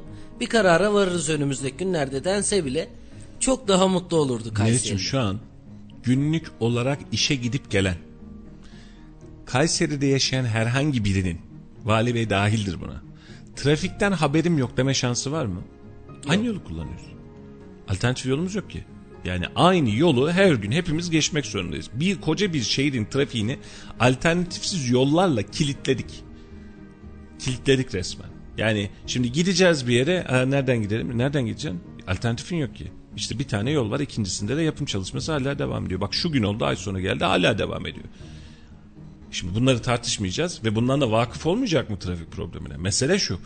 planla, bütçeyle, komisyonla ya da nereyle yapıyorlarsa yapsınlar. Bir ortaya çıkacak diyecek ki hatırlıyor musun Mustafa Çelik böyle bir açıklama. Bu yıl ulaşım yılı demişti. Mesela o yıl o Melik Gazi alt geçit vesaire dahil olmak üzere Kartal Kavşağı, ışıksız sistem bunların tamamını hizmete almak için de bir yıl çaba sarf etti. Ulaşım yılı yapacağım dedi. Yaptı da adam. Az ya da çok yaptı. Hulusi Akar Bulvarı ne yaptı? Hiç yoktu ortada. Gündemde bile yoktu Hulusi Akar Bulvarı. E şimdi diyoruz ki trafikte problem var. E, ya şey e, çok zenginledik ondandır. Yok böyle bir dünya. Bunun zenginlikle alakası yok. Tüm siyasetçilerin mesela bunları eleştirirken Lütfü Türkkan'ı da eleştirdik. Siyasetçi dediğin küfür de edecekse, biri sana küfür de ettiyse duracaksa da durduğu yeri belli etmesi lazım. Nerede neyin çıkışını yapacağını belli etmesi lazım. Kameralar varmış yokmuş diye bakamazsın. Şimdi kimi siyasetçi vardır kamerayı açtırır oradan üzerine şovunu yapar. Ha bak ben de bunu yaptım filan. Bak gördün mü bak bak ben böyle yaptım der. Kimi siyasetçi de kameraları unutur hayatın doğal akışıyla kendi rengini ortaya çıkartır. Lütfü Türkkan örneğinde olduğumuz gibi gerek var mıydı bu küfre? Ülkenin gündemini meşgul etmeye. E, dönüyoruz bu sadece İyi Parti vesaire için geçerli değil ki al dönelim. E, biraz önce şimdi Yusuf Agaş'a göndermiş sağ olsun hatırlatmış yeniden. Hülya Nergis çıkış yaptığımız açıklama itibariyle ne yaptık? Cena siz buraya da gömülebilir. Asgari ücret ha ben bilmiyorum filan. E şimdi sen siyasetçiysen duruşunu belli edeceksin. Biz burada şurada yapacağımız iki saatlik yayın için her gün hazırlanıp geliyoruz. Ağzımızdan yanlış bir şey çıkmasın diye yani tabiri caizse karnımız ağrıyor. Hani bunun sebebi rütük vesaire değil. Bizim ağzımızdan yanlış bir şey çıkmasın. Biz yanlış Kimseyi bir şey söylemeyelim. Aynen öyle. Doğru lafı doğru cümleyi kullanalım. Yanlış yaptığımız zaman da özür dilerim. Yani ağzımızdan yanlışlıkla bir şey çıksa 40 sefer özür dileriz belki de. Yani özür dileriz, özür dileriz, özür dileriz deriz. Ama siyasetçinin dilinin kemiği mi boş ver ayarı da yok. Tak bir şey söylüyor başka bir mevzuya geliyor. Ondan sonra işte yaşadığımız gibi aracınız çok da ondan bu trafik varmış diyor. Şunu öğrenmiş olduk ama dün trafik sorununun sebebi zenginliğimizmiş. Alkıştan ben bunu anladım. Aynen öyle. Trafik sorunumuzun sebebi zengin. Yok o alkışın sebebi e, sokağa çağıran siyasetçi duruşuydu. E, o onu gündemledi kendince içeride. E, haklı mı? Haklı biz bunu da söylüyoruz. Yani sokağa çağıracak bir siyasetçiyi biz bu anlamda tasvip etmiyoruz. Siyasetçi sokağa çağırmaz. Siyasetçi sandığa çağırır, siyasetçi mitinge çağırır, siyasetçi atıyorum partide toplantıya çağırır, danışma kuruluna çağırır, bir şeye çağırır. Siyasetçi buna çağırır. Sen anarşist misin? Gerilla mısın sen sokağa çağırıyorsun? Sokağa çağıracak kişi siyasetçi değildir. Bu konuda Ahmet Bey'e katılıyoruz şimdi. Yiğidi öldürelim hakkını yemeyelim.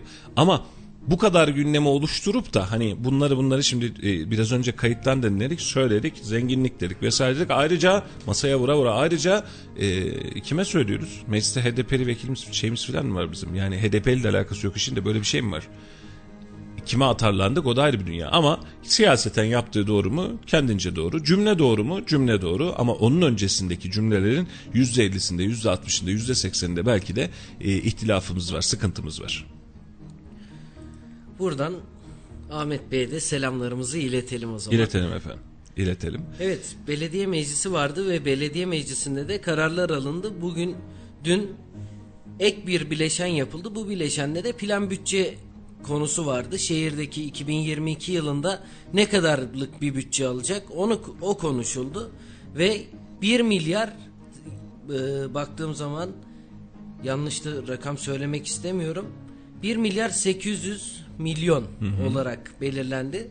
Kayseri'nin 2 e, 2022 yılında bütçesi. alacağı bütçe. Doğru. Ve bununla ilgili de İyi Partili Erhan Ösan bir Kaski'nin oturumunda da Kaski Başkanı'na bir soru sordu. Cevap da bekledi aslında. O da gidip olayları yerinde görmüş. O siyaseten cevap verilemedi. Orada sorunun yeri doğruydu ama cevabı verecek kişi e, Özgür Bey değildi. Kaski'nin e, genel müdürü Özgür Bey değildi. Sebep şu. Şimdi Erhan Bey diyor ki e, siz kırsala dönelim dediğinizden sonra yüzde 600'e varın iki yıl içerisinde yüzde 600, yüzde 300 farklı kademelerde zam yiyen köylülerimiz var diyor. Bunlar bizim eski beldelerimiz de diyor, köylerimiz de diyor ama siz diyor bu kırsal mahalle kültürüne geçince diyor bunları mahalle yaptınız su faturaları da coştu bu adamların. Hani normalde atıyorum bahçesini bir de sulasa vesaire de yapsa köyden gelen suyla işini halletse ödediği para belliydi, e, yaptığı süreç belliydi ama şu an itibariyle şehirdeki insanla aynı parayı ödüyor ya da başka bir parayı ödüyor. %600 zam yapmış diyor. Ve bunun içinde en azından şu dönemde Kaski e, buradaki insanlara %50 indirim yapsın diyor. Bak %600 yemiş ama hani bunu %300'e düşürün bariye getiriyor. Hani bir yarı yarıya düşsün %50 en azından bir indirim yapın. Keşke verebilsek bedava versek ama bu mümkün değil ama bunu yapın diyor. E, söylediğindeki önemli e, tanılama şuydu. Bu insanlara bizim hakikaten harcan madalya vermemiz lazım. E, kıt kanaat geçiniyor. İki tane ineği var, üç tane kuzusu var her neyse. Bir tarlası, bir bağ, bir bahçesi var. Orada yetiriyor, bitiriyor bir şekilde varlığını sürdürüyor. Çoluğunu çocuğunu okutuyor. Ve senin şehir merkezinde değil kırsal alanında hem seni ekonomine destek veriyor. Veremese bile kendi ekonomisini kendi çeviriyor.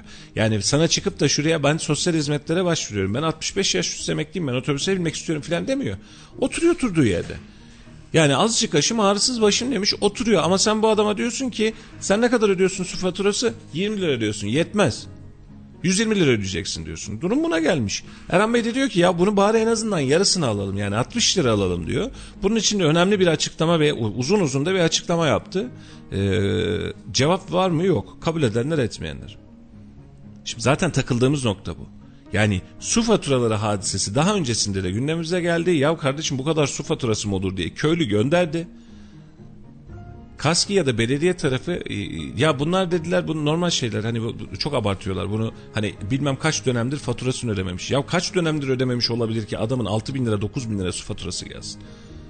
Bahçesinde sulamasın ne yapsın? Gitmiş dağın başına evini yapmış. Sen buraya hattı çekmişsin. Önce 10 liradan sen bu adama su vermişsin. Misal olarak veriyorum. Aylık 10 lira ödeyerek su faturasıyla adam iyi kötü işini halletmiş. Yanına oto yıkama yapma aç, açmadı ki bu adam. Hala aynı bahçeyi suluyor. Yan tarafına oto yıkama, halı yıkama açtı da deli gibi su kullanıyor desene dersin ki ya kardeşim sen de gözünü çıkartmışsın yapma artık filan dersin. Adam hala aynı bahçesini soluyor. Aynı hala aynı tarımla uğraşıyor. Başka bir şey yapmıyor. Hani suyun bol geldi de ne yapayım diye şuraya akarsu yapayım yanına piknik alanı yapayım dememiş. Ticarete çevirmemiş kişi. Normal suyunu kullanıyor. Ama sen bu adama diyorsun ki sen de artık şehir vatandaşısın. Büyük şehir sınırlarına hoş geldin. 10 lira ödediğini lütfen 80 lira olarak ödediyorsun. E o zaman da adam diyor ki ben ne yapayım? Ve gelen rakamlar Meriç'im öyle azmaz rakamlar değil. Yani ufak tefek sulama yaptıkları hani toplamda 200-300 metrekare alan olup da burada tarımsal hani su var zaten yani şuradan sondaj vursan sondaj bir maliyet. Sondajın vergisi bir başka bir maliyet. Şuradan bahçemi sulayayım diye yola çıktığı yerde aylıkta ya da sezonlukta 3 bin lira, 6 bin lira, 10 bin lira, 15 bin lira su faturası gelen vatandaş var. Şimdi Eren Bey de bunu söylüyor. Bu vatandaşa bir kulak verin de en azından yarısını indirelim diyor. Kabul edenler etmeyenler. Neyi? Bir önceki oylamayı. Erhan Bey'in söylediği yok. Cevap cevap da yok. Çünkü bu Kaski Genel Müdürü'nün cevaplayacağı bir hadise değil. Müdür ne desin? Bu yönetim kurulu yetkisinde. Yani meclis ortamı da buranın yönetim kurulu ortaya çıkartılır. Doğru mu? Yani bunu teklif ediyorlar. Ne diyorsunuz? Kabul edenler etmeyenler dersin. Taraf olarak bunu yaparsın. Cık, istemezlik. Şimdi tek istemezlik diyen muhalefet değilmiş demek ki. İktidar da istemezlik diyormuş.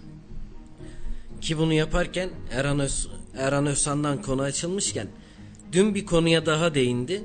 Ee, öğretmenler günün üstünden iki gün geçti ve dün yapılırken 25 Kasım'dı. Dedi ki 24 Kasım öğretmenler gününü kutluyorum.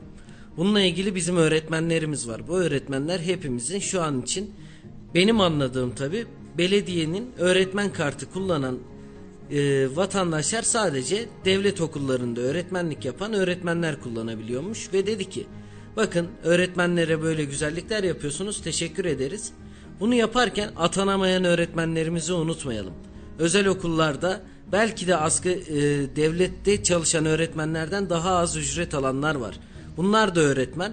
Bu kartları da Bunları bizler, verelim. Aynen atanamayan öğretmenlerimize verelim. Özel sektörde çalışan öğretmenlerimize verelim. Bunları unutmayalım. Belli de bir süresi de olabilir. Hiç sorun değil dedi. Ama bununla ilgili yine açıklama gelmedi. Gündemimizin 26. maddesi kabul edenler etmeyenler devam etti. Şimdi e, Ayşem Hanım herhalde e, sormuş sonuç demiş. Sivas Otel sonuç yok Sivas Otel yani. O e, düğün dernekten hatırlayacağımız sahne sonuç yok sonuç noktasını keşke bulsak. konu da o zaten. Aynen. Yani sonuç noktasını bulsak rahatlayacağız. Mesela dediğin gibi e, atanamayan öğretmene hadi belki eskaza geçtin de özel sektörde çalışan öğretmenlerimiz var. Dershane, temel lise, özel okul. Bunlar öğretmen değil mi? Biz bunlara çocuk emanet ediyoruz. Daha e, gayretli çalışıyorlar birçoğuna göre. Şöyle devlette alabileceği paranın yarısına özel sektörde ter döküyor atanamadığı için. Ve biz bunları okutmuşuz bugüne kadar getirmişiz. Ve bu adamlar başka bir iş yapayım, hırsızlık yapayım, şunu yapayım, bunu yapayım demiş. Ben öğretmenlik yapmıyorum, yapmak istiyorum demiş. Yola çıkmış. Ve Erhan Bey'in de söylediği çok fazla bir şey yok. Serbest biniş kartı değil, indirimli kart bu. Hani öğretmene bedava değil otobüs. İndirimli kart verelim. Hani öğretmen kartı verelim de bunları atıyorum 3 lira yerine 2,5 lira 2 lira ödesin. Kaç tersi rakam bilmiyorum. Bunu versin. E, tartışamaz mıyız bunu? Konuşamaz mıyız bunu? Çok mu şey kaybederiz? Çok mu şey kaybederiz? Etmeyiz. İki yıldır tüm vatandaş aynısını söylüyor. 65 yaş üstüne bedava otobüs hakkı verdiniz. Elinize sağlık. Benim annem babam da hamdolsun hala hayatta. Onlar da 65 yaş üstü. Giderken binerken kullansınlar. Peki tabii ki kullansınlar. Kaç kişi kullanıyor? Buraya vereceğimiz eğer böyle bir bütçemiz böyle bir duruşumuz varsa öğrenciye versek olmaz mı? İhtiyacı olana versek olmaz mı? Bunlar tartışılmasın mı? Tartışılmasın mı? Şimdi 65 yaş üstü için yapılan güzellik çok önemli. Ellerine kollarına sağlık açık söyleyeyim. Yani yerinden kalkıp gidemeyen, o bileti alamayan vesaire bunlar için de rahatlık. Yani emekli maaşları çok öyle fazla fazla paralar değil Meriç'im. Yani bu güzel bir çalışmaydı. Ama e, işte öğrencilerimiz var. Sabah akşam üniversite öğrencilerimizi bir düşün. E, anneleri babaları okutamayacak hale geldi. Düşünülemez mi? Düşünülür. Peki konuşulamaz mı? Hayır. Çünkü gündemdeki madde neyse biz ona fokuslanmış durumdayız. Büyükşehir Belediye Meclisi'nde. Gündemdeki maddenin dışına çıkıp da gözümüzü kaldırıp Özgür Bey doğru söylüyorlar ya. Ya da Erhan Bey ya da Kazım Bey ya da Ahmet Bey doğru söylüyorlar. Ne diyorlar bunlar bir dinleyin bakalım bir kulak asın bakalım diyebilecek yetkililer lazım. O yetkililerin de bu algılarının sürekli açık olması lazım. Memleket için, millet için çalışıyorsak millete hizmet için etmek için de süreçler, nitelikler oluşturmamız lazım. Oluşturamayabilirsiniz. Param yok diyebilirsiniz. Mümkün. Param yok kardeşim diyebilirsiniz. O zaman ha tamam parası yokmuş ya da bütçe yokmuş ya da şu sebepten dolayı olmuyormuşlar. Herkes de oturur oturduğu yerde. Zorlamadan zorlanmadan siyaset yapmak umuduyla e, ama e, siyasetçilerimizin duruşunda kim nereye geçerse geçsin hangi tarafta olursa olsun yetki elde olduğu an itibariyle diğer tarafta diğer tarafı dinlememeyi kendine e, namzet ediniyor yani. Ben konuşayım, diğer taraf sussun. Şu an belki e, bize kızacaklar her iki tarafta ama vakti zamanı geldiğinde göreceğiz. Bir gün denge ve düzen değişirse e, o düzenin içerisinde aynı tabloyu gördüğümüzde aynı yerde olacağız. Dinlemek lazım, dinletmek lazım. Efendim ufak bir reklam arası. Reklam arasının hemen ardından yeniden buradayız. Radyo Radar'dasınız. Az sonra buradayız. Efendim hemen gittik ve geldik böyle şey reklama göre tık dedik bitti diye. tık dedik bitti hemen geldik biz buraya. Ee, efendim 91.8 Radyo Radar'dasınız. Günlerdir bize eşlik ediyorsunuz. Var olun, sağ olun. Ee, o kadar güzel eleştirilerinizi alıyoruz özelden ve genelden. Hatta sokaktan bile bazen bu eleştirilerinizi alıyoruz ki inanın keyif alıyoruz. Allah sizlerden razı olsun. Ee, biz bir şekilde kendi yorumumuzla, kendi duruşumuzla memleketi, siyaseti, ekonomiyi, gündemi değerlendirmeye çalışırken sizden bu teveccüh almak, sizden bu dinlenmeyi almak, sizden bu reaksiyon almak bize müthiş derecede keyif veriyor. Ee, bunu her zaman söylüyoruz. Yaptığınız iş eğer değer buluyorsa, e, bir ağırlık hissettiriyorsa, bir varoluş hissettiriyorsa bu yaptığınız işten keyif almanıza, e, sebepsiz yere yani herhangi bir karşılık beklenme, beklemek için daha fazlasını yapmak için telaşa düşmenize sebep oluyor. Mesajlarınız için, destekleriniz için, bizi dinlediğiniz için hatta dinlerken bazen hiç telefon açmadan söyleme yani dün bir banka şubesinden bu haber geliyor. Evet ben onu dinledim böyle böyle diye. Bu bana çok keyif veriyor. Bize çok keyif veriyor. Ekibimizde de bunu sürekli olarak paylaşıyoruz. Var olun, sağ olun. Biz de dilimiz döndüğünce Şiraze'yi kaçırmadan, kalbi kırmadan e, memleket menfaatine, memleket faydasına hem dokunmayı, hem eleştirmeyi, hem nitelendirmeyi, hem size haber vermeyi tercih ediyoruz. Sağ olun, var olun. İyi ki varsınız. İyi ki bu şehirde sizin gibi komşularımızla, hemşerilerimizle, arkadaşlarımızla güzel, keyifli zamanları bazen tatsız haberlerle ama memleket hayrına en azından bir umut elde edebilecek. Aa bak değişebiliyormuş, gelişebiliyormuş diyebilecek güzel nitelikli zamanları hep birlikte yaşayabiliyoruz. Ee, yeniden hoş geldiniz. Radyo Radar'dasınız. Yol arkadaşı olarak size e, her gün, hafta içi her gün saat 7 ile 9 arasında eşlik etmeye çalışıyoruz. İnşallah bugün e, haftanın son günüyle artık gündemi kapatacağız ama önümüzdeki hafta itibariyle de biz yine Allah'tan mani çıkmazsa aynı saatler içerisinde sizlerle birlikte olacağız. Şimdi e, Meriç'im bir piyasa gündemine bakalım. Bugün hiç bakmadık. Dolar euro evet. ne oldu buna bir bakalım istiyorum.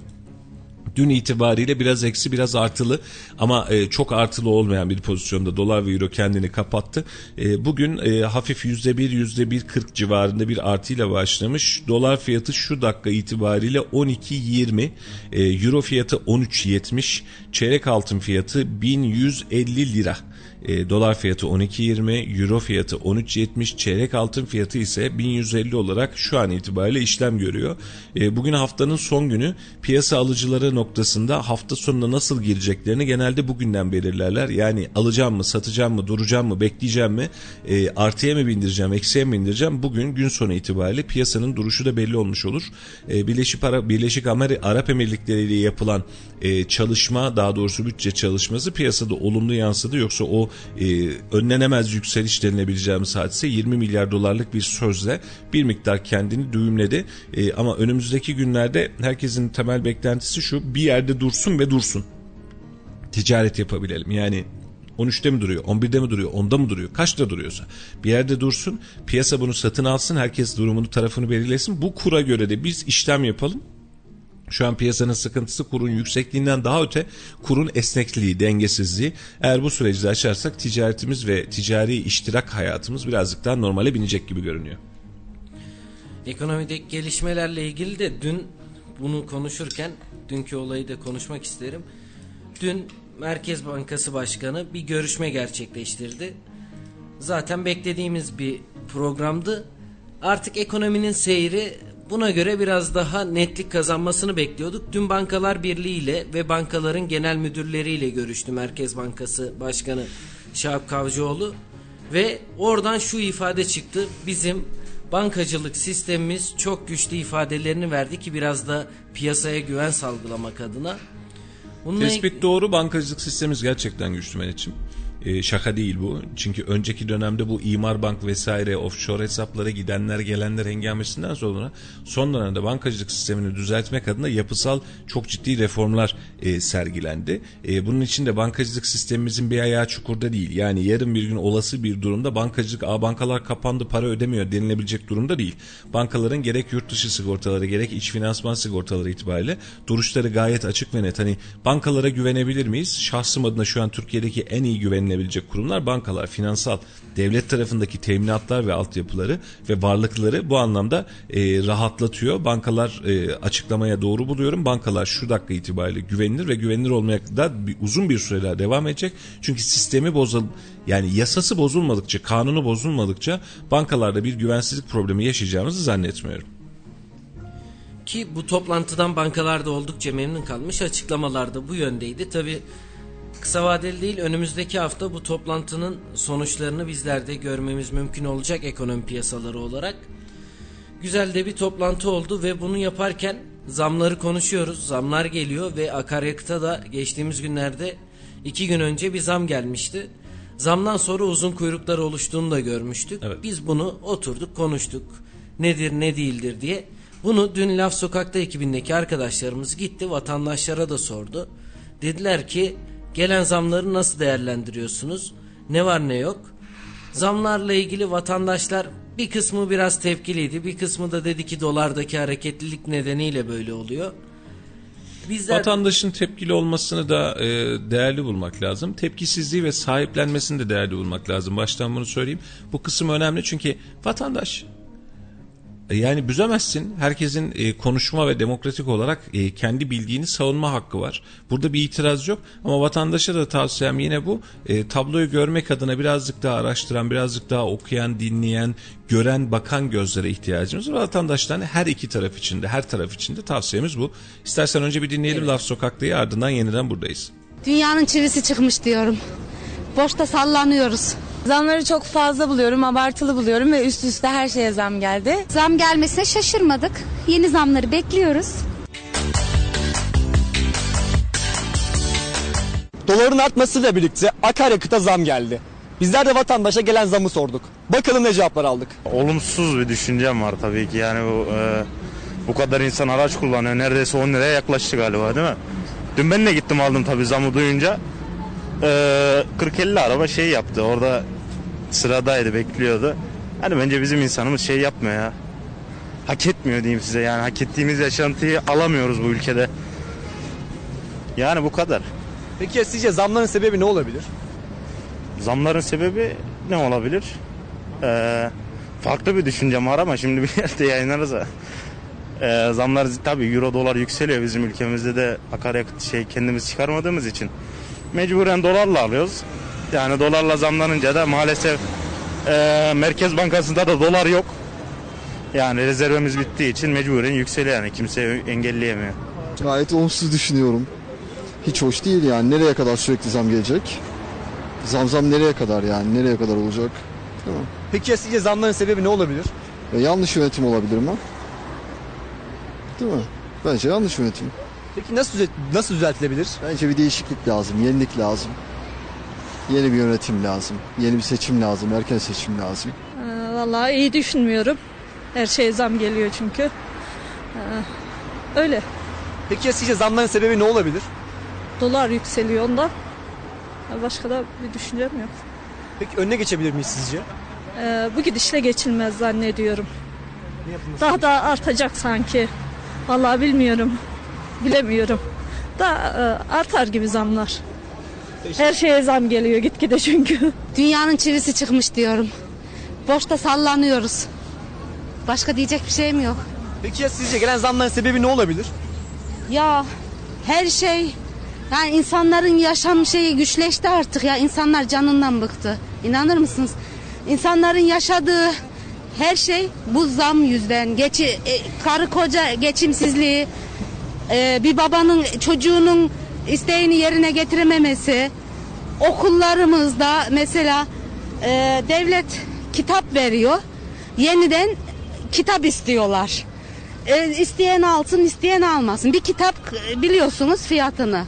E, alamayan e, oradan ödev göremiyor.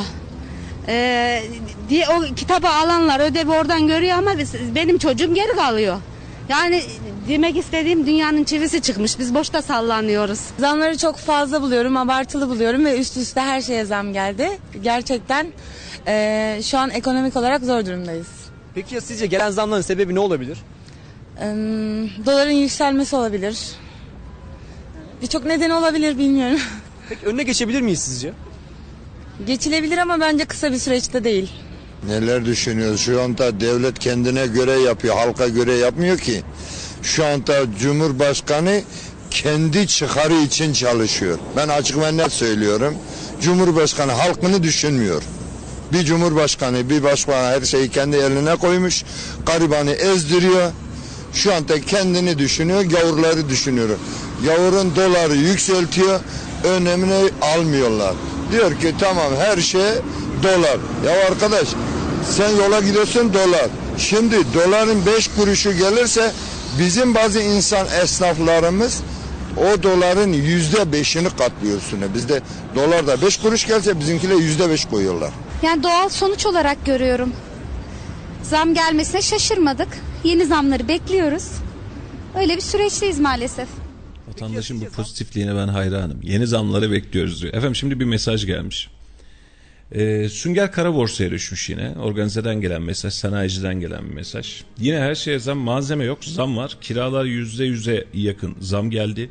Fabrikasının bahçesine sunta, sünger, profil ektim bekliyorum demiş kardeşim. Allah kolaylıklar versin. Çünkü mesele şu biraz önceki söylediğimiz konu pozisyonun belirsizliği, doların ve fiyatın belirsizliği hepimize aynı sıkıntıyı veriyor. Yani satışı, alışverişi, dolar bazı ürünü otomatik olarak dengesini bozuyor. En çok Kayseri etkilenecek. Çünkü süngerin en çok kullanıldığı sanayi grubu yani mobilya grubu Kayseri'de. E, sünger dolar üzerine zaten ham maddeye gerçekleşen zam var. Bir de üzerine doların belirsizliği var. Şu an mal bulmak mümkün değil. E, kiralar euro ile kiralar dolarla her ne kadar vakti zamanında yasaklanmış da olsa şu an itibariyle hala insanlar organize ve diğer alanlarda e, şu kadar dolar şu kadar euro olarak bu malzemenin yerine koyabiliyor. E, durum böyle olunca da bir bakıyorsunuz sanayici üretimde sıkıntı yaşıyor. İstihdamda sıkıntı çıkıyor. Yarının ne olacağı da belli değil. Belirsizlik ve belirsizlik süreci hepimizi yoruyor. Laf Sokak'ta ekibinde önemli söylenen bir nokta vardı. Daha önce dile getirmiştik bir kez daha şimdi dinlerken yeniden görerek dile getirmek istiyorum. E, devletimiz kitaplar veriyor okullara. Yani kitap almayın kardeşim şu kitap kara borsasını bitirelim diye çıktı. Kitapları biz veriyoruz dedi. Ellerine kollarına sağlık. Bak yine iyi yapılan şeye iyi demek lazım. Yani bu yapılan güzel bir nicelikti. Ama şu an itibariyle baktığımız zaman bakın ara tatil, ikinci dönem, birinci dönem bunların hepsinde yaşıyoruz. Özel okul, devlet okulu fark etmeksizin. Çocuklara haricen kitaplar veriyorlar. Vermiş oldukları kitapları yani kitap vereceğiz ya. Vereceğimiz kitabı dönüyoruz şöyle şöyle özel kaynak var bunları almanızı istiyoruz diyoruz vatandaşın velilerine. Veli alsa bir dert almasa bir dert. Veli soruyor diyor ki efendim devlet diyor kitapları veriyor ya yetmiyor mu diyor. Orada o konular yok diyor gayet rahat. Öğretmen de bulmuş yolu, idareci de bulmuş yolu, kitap evi de bulmuş yolu. Sonra diyorlar ki şu kitabı alacaksınız. X bir kitap veriyor bize şu marka, şu sınıf şu kitabı alacaksınız. Alalım. Kitap değil mi ya? Kaç lira olabilir ki? Kitap nerede diye 3 tane kitap evine gidiyorsunuz. 3 tanesi de diyor ki bu kitabın satıcısı şu kitap evi. Sadece buradan alabilirsiniz. Tek nokta. Tekel. Gidiyorsunuz o kitap evine. Hazır paket yapılmış zaten. Hangi okul? Radar okulu misal. Kaçıncı sınıf? 8. sınıf. Kitabınız burada. Ne kadar efendim? 500 lira, 700 lira, 800 lira, 1000 lira. Veliye biz bu yükü niye yüklüyoruz? Yani hani vazgeçmiştik. Kitap sektörünün bu tekelleşmesinden, velinin, öğrencinin gözünü oymasından vazgeçirmek için devlet tonla maliyetin altına girip kitap kitap bastırmıştık. Ve çok olumlu bir hareketti bu. Yani düşünsene ya gidiyorsun okula devlet kitabını veriyor. Oh mis gibi. Bundan daha güzel ne olabilir? Kitabın hazır. Sana ne kalıyor? İşte defter al üstüne üniformanı al, kıyafetini al, okula başla, kalem al, silgi al bitti. Cık, yok yetinmedik kitap endüstrisi aynı açlıkla, aynı saldırganlıkla ve burada sadece kitap endüstrisinin değil aynı zamanda çok net söylüyorum. Bu işe ortak olan, iştirak eden öğretmenlerimizi ve yöneticilerimizle aynı suçun işte. Bakın daha dün öğretmenler günüydü orada da söyledik. Nitelikle, nicelikle iş yapanlar baş tacı. Hiç itirazım yok. Ama üç kuruş oradan komisyon alacağım diye bu işin sürecine girenleri de yarın bir gün elimize geçen ilk fırsatta ifşa edeceğiz. İlk fırsatta. Bu konuda ben şunu söyleyeyim. Ben üniversite sınavına hazırlanırken yaklaşık bir 6-7 yıl öncesinde devlet evet bir kitap verdi. Ben sadece devlet kitabını konu özetlerinin, konu sorularının olduğu soruları çözmek için açtım. Ve öğretmenlerimiz de bunu görüyordu. Melih'cim, Öğretmen derse gelir. Hı hı. Ya der, sorun şurada. Eğer bu kitap işe yaramıyorsa devletin üstündeki bütçe yükünü çıkartın. Bu kitap işe yaramıyorsa deli gibi kitap basıyoruz. Kağıda yazık kardeşim israf. Yani devlet bu işi yapmıyorsa, yaptığı kitap bir işe yaramıyorsa, öğretmen de bunu işlemeyecekse devlete söyleyelim bu kitabı basmasın. Talim Terbiye Kurulu var. Kitapları yapan. Sorun şu. Talim Terbiye Kurulu sana bu kitapları yaparken senin müfredatına göre yapıyor. Sana aslında diyor ki bu kitaplarla bu eğitime hazırlanırsan ben buna göre soru soracağım sana diyor. Noktası bu. Yani bu bize yaramıyor diye bakmayalım. Yani böyle bir dünya olamaz. Yani bu bize yaramıyor. E hangisi yarayacak? Şu yazarınki, şu kitap evininki yarayacak. Farkı ne? Bak şimdi açık söylüyorum. Devletin verdiği kitaplar bir işe yaramıyorsa kardeşim devlete söyleyelim bunu basmasın. Kitabı nakliyesi, geldisi, gittisi, kağıdı israf. Yani çocuk alıp da hani bir dönem biliyor musun açık öğretim kitaplarında da aynı hadise vardı. Açık öğretime bir sürü para veriyorsan açık öğretimde verdiğin para karşılıksız kalmasın diye sana bir çanta kitap veriyor. Al bunları oku diye. Hiç kimse okumuyor. O kitaplar hep bir böyle elden ele gezer kapağı bile açılmaz. Birkaç tanesi hariçtir bunların. Bazı böyle inek öğrencilerimiz vardır ya böyle her sayfasını işaretli işe. Onlar hariç. Diğerleri bakmaz bile. Özetlere geçer soruları çözer geçer. Devletin işi de buna dönüyor. E şimdi vatandaşı da döndürüyorsun. En büyük takıntı noktam şu Öğretmen kitap istedi. İstesin kardeşim. Mesela şunu desin. 8. sınıf için ek soru bankası lazım dostlar bize. Gidin alın ne alıyorsanız alın. Gitsin alsın. Ama sen bana diyorsun ki 8. sınıf ek kaynak istiyorum. Şu kitap evi, şu yayın bundan alacaksın. Kitap evini de söylemiyor. Sen sorarsan illa hocam nerede buluruz filan bunu dersen Kayseri'de şuraymış bahis diyor. La onunla anlaştın bilmiyormuş gibi niye davranıyorsun? İki gün önce onunla oturdun yemek yedin yani onunla anlaştın sen. Gidiyorsun o kitap evine selam aleyküm selam. Bu kitaplar hangi okul şu okul bak okulu da baştan sonra. Hangi okul hangi sınıf biliyor çünkü adam siparişi kendi verdirtti. Bak diyor al paketim bu.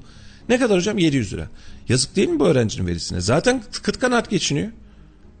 Sen bu kitabı okudunca çocuk şeye çıkacak, elin mask olacak, uzaya çıkacak. Sen bu kitabı okutmazsan sınıfta mı kalacak?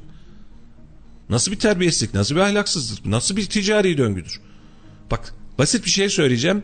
Eczanelerde aynı hadise yaşandı. Bazı ilaçların temini sıkıntısında da yok çekiyorlar ya. Dün değil ondan önceki günde bakanlık bir talimat verdi. Kayseri'de 1 milyon liranın üzerinde tek başına bir eczaneye yazılan ceza var. 1 milyon liranın üzerinde. Bak denetimi yaparsan tık tık tık sistemi kuruyorsun. Milli eğitimde de aynısına ihtiyacımız var. Yeni gelen Milli Eğitim Müdürümüz var. Şimdi ona da söyleyeyim. ilçe Milli Eğitim Müdürlerine söyleyeyim. Kitap ticaretine son verecek misiniz biz mi verelim? Bir zahmet yola düşün ya. Vatandaş yani bu kadar böyle ticari meta olarak görülen bir eğitim sistemi olamaz. Olan var olmayan var. Yani çocuğunu zar zor okula gönderen var. Bunun yüzüne utandığı için çocuğunu okula gönderemeyen adam var. Bunun için dilenen insan var ya. Eşten dosttan yardım isteyen insan var. Yapmayın. Çocuğuma kitap parası alacağım demek. Kitap parası için para istiyorum demek. Ne demek ya? Ülkeyi bu hale niye düşürüyorsunuz? Bu kadar mı kolay? Devlet bu kadar kitap basacak, bu kadar yatırım yapacak. E onun sonrasında efendim biz bu kaynaklarla yapamıyoruz. Ulan yaptığın kaynak ne? Senin verdiğin eğitim ne? Senin bu zihniyetle verebileceğin eğitim ne olabilir ki? Doktorların bıçak parası için hastanede birbirini kestiği dönemlere döndüğümüz gibi şu anda da eğitim sisteminde de 3 kuruş öğretmen cebine para koyacak, okul idaresi para koyacak diye 4 tane kitapçının elinde çok tabiri caizse masalarına meze oluyoruz. Bu kadar ucuz olmamalı. Ve buna eğer denetlemiyorsa sistem bu sistemi denetlemeyen sistemi de bir kez daha ele almamız gerekiyor. Yani durmasınlar yerlerinde bir zahmet. Eğer yapmayacaklarsa kitap denetimini yapmayacaklarsa bu götürümün eğer onlar fark edemiyorsa oturmasınlar kardeşim oturdukları yerde. Yine her zaman söylüyorum yapılan bir iyilik varsa iyi deriz, kötülük varsa da kötü deriz. Vatandaşın, velinin cebine siz elinizi atmaya başladıysanız, buradan çıkartmamaya başladıysanız burada sıkıntı var. Vatandaşa zulmedemezsiniz. Ha vatandaşa şunu dersiniz yani en fazla. Ya ek kaynak olursa bir soru bankası daha olursa seviniriz de. Adam gücü yetiyorsa 30 liralık kalsın, gücü yetiyorsa 100 liralık kalsın. Bir kitabın maliyeti kaç lira olabilir? Gidersin en baba kitabı 50 liraya 100 liraya alırsın normal şartlar altında. Şu an bir bakıyorsun bir kitap kalınlığında 5 tane 6 tane kitap veriyorlar şöyle. Toplasan bir kitap kalınlığında 500 lira para alıyorlar. Ve bunu denetlemeyen milli eğitim sistemini, bunu denetlemeyen eğitim camiasını da hicapla kınıyorum. Yani siz vatandaşın e, cebinden elinizi çektireceksiniz, ellerini çektireceksiniz bu yamyamlar. Ve biraz önce hanımefendinin sokakta söylediği röportaj itibariyle söylüyorum. Doğru bir tespit, yerinde bir tespit. Siz zannediyorsunuz ki kafanıza kuma gömdüğünüz için vatandaş bunu görmüyor. Millet bunu görmüyor. Vallahi bal gibi de görüyoruz. Da bazen sesimiz çıkmıyor. Günü gelirse yani bunun verisini ve kaynağını bilirsek açık söylüyorum ben radar için de söylüyorum bunu mecramız olarak da söylüyorum. Kaynağı net belli olup elimde evrağıyla dokümanıyla olduğu sürece bir dakika durmam babamın oğlu olsa. Vatandaşın cebinden hırsızlık yapacaksın ondan sonra da ben seni kitap evi diye öğretmen diye alkışlayacağım yayın evi diye alkışlayacağım öyle mi? Buyurun hodri meydan. Yarın bir gün bu veriler elimize geçtiğinde de inanın hiç kimsenin gözüne gözünün yaşına bakmayız. Çünkü memlekette öğrencisini zorla okutan böyle hani zorla ceketini satarak böyle sabahtan akşama ter altında amelilik yaparak kalan insanların siz eline e, cebine elinizi atamazsınız. Böyle bir lüksünüz yok. Böyle bir hayasızlığa yer yok memlekette. Evet programımızın da yavaş yavaş sonuna geldik. Yaklaşık iki saati geride bırakırken bizlere yol arkadaşlığı yaptığınız için hepinize teşekkür ederiz. Radyo Radar'daydınız. Yol Açık programıyla sizlerle birlikte olduk. Ben Melih Kamış. Ve ben Mustafa Bayram. Hepinize mutlu bir gün diliyoruz. Güzel haberlerle uyanacağımız yeni günler istiyoruz. Bir haftayı daha bitiriyoruz çünkü. Önümüzdeki hafta pazartesi günü itibariyle inşallah Melih'i uyandırabilirsek sabahtan yine saat 7-9 arasında sizlerle olacağız. Sürçü lisan ettiysek affola ee, ama çok daha değerlisi bize katıldığınız için, bizi dinlediğiniz için, bizle hemhal olduğunuz için çok ama çok teşekkür ediyoruz. Yeni yayınlarda görüşmek üzere, hoşçakalın.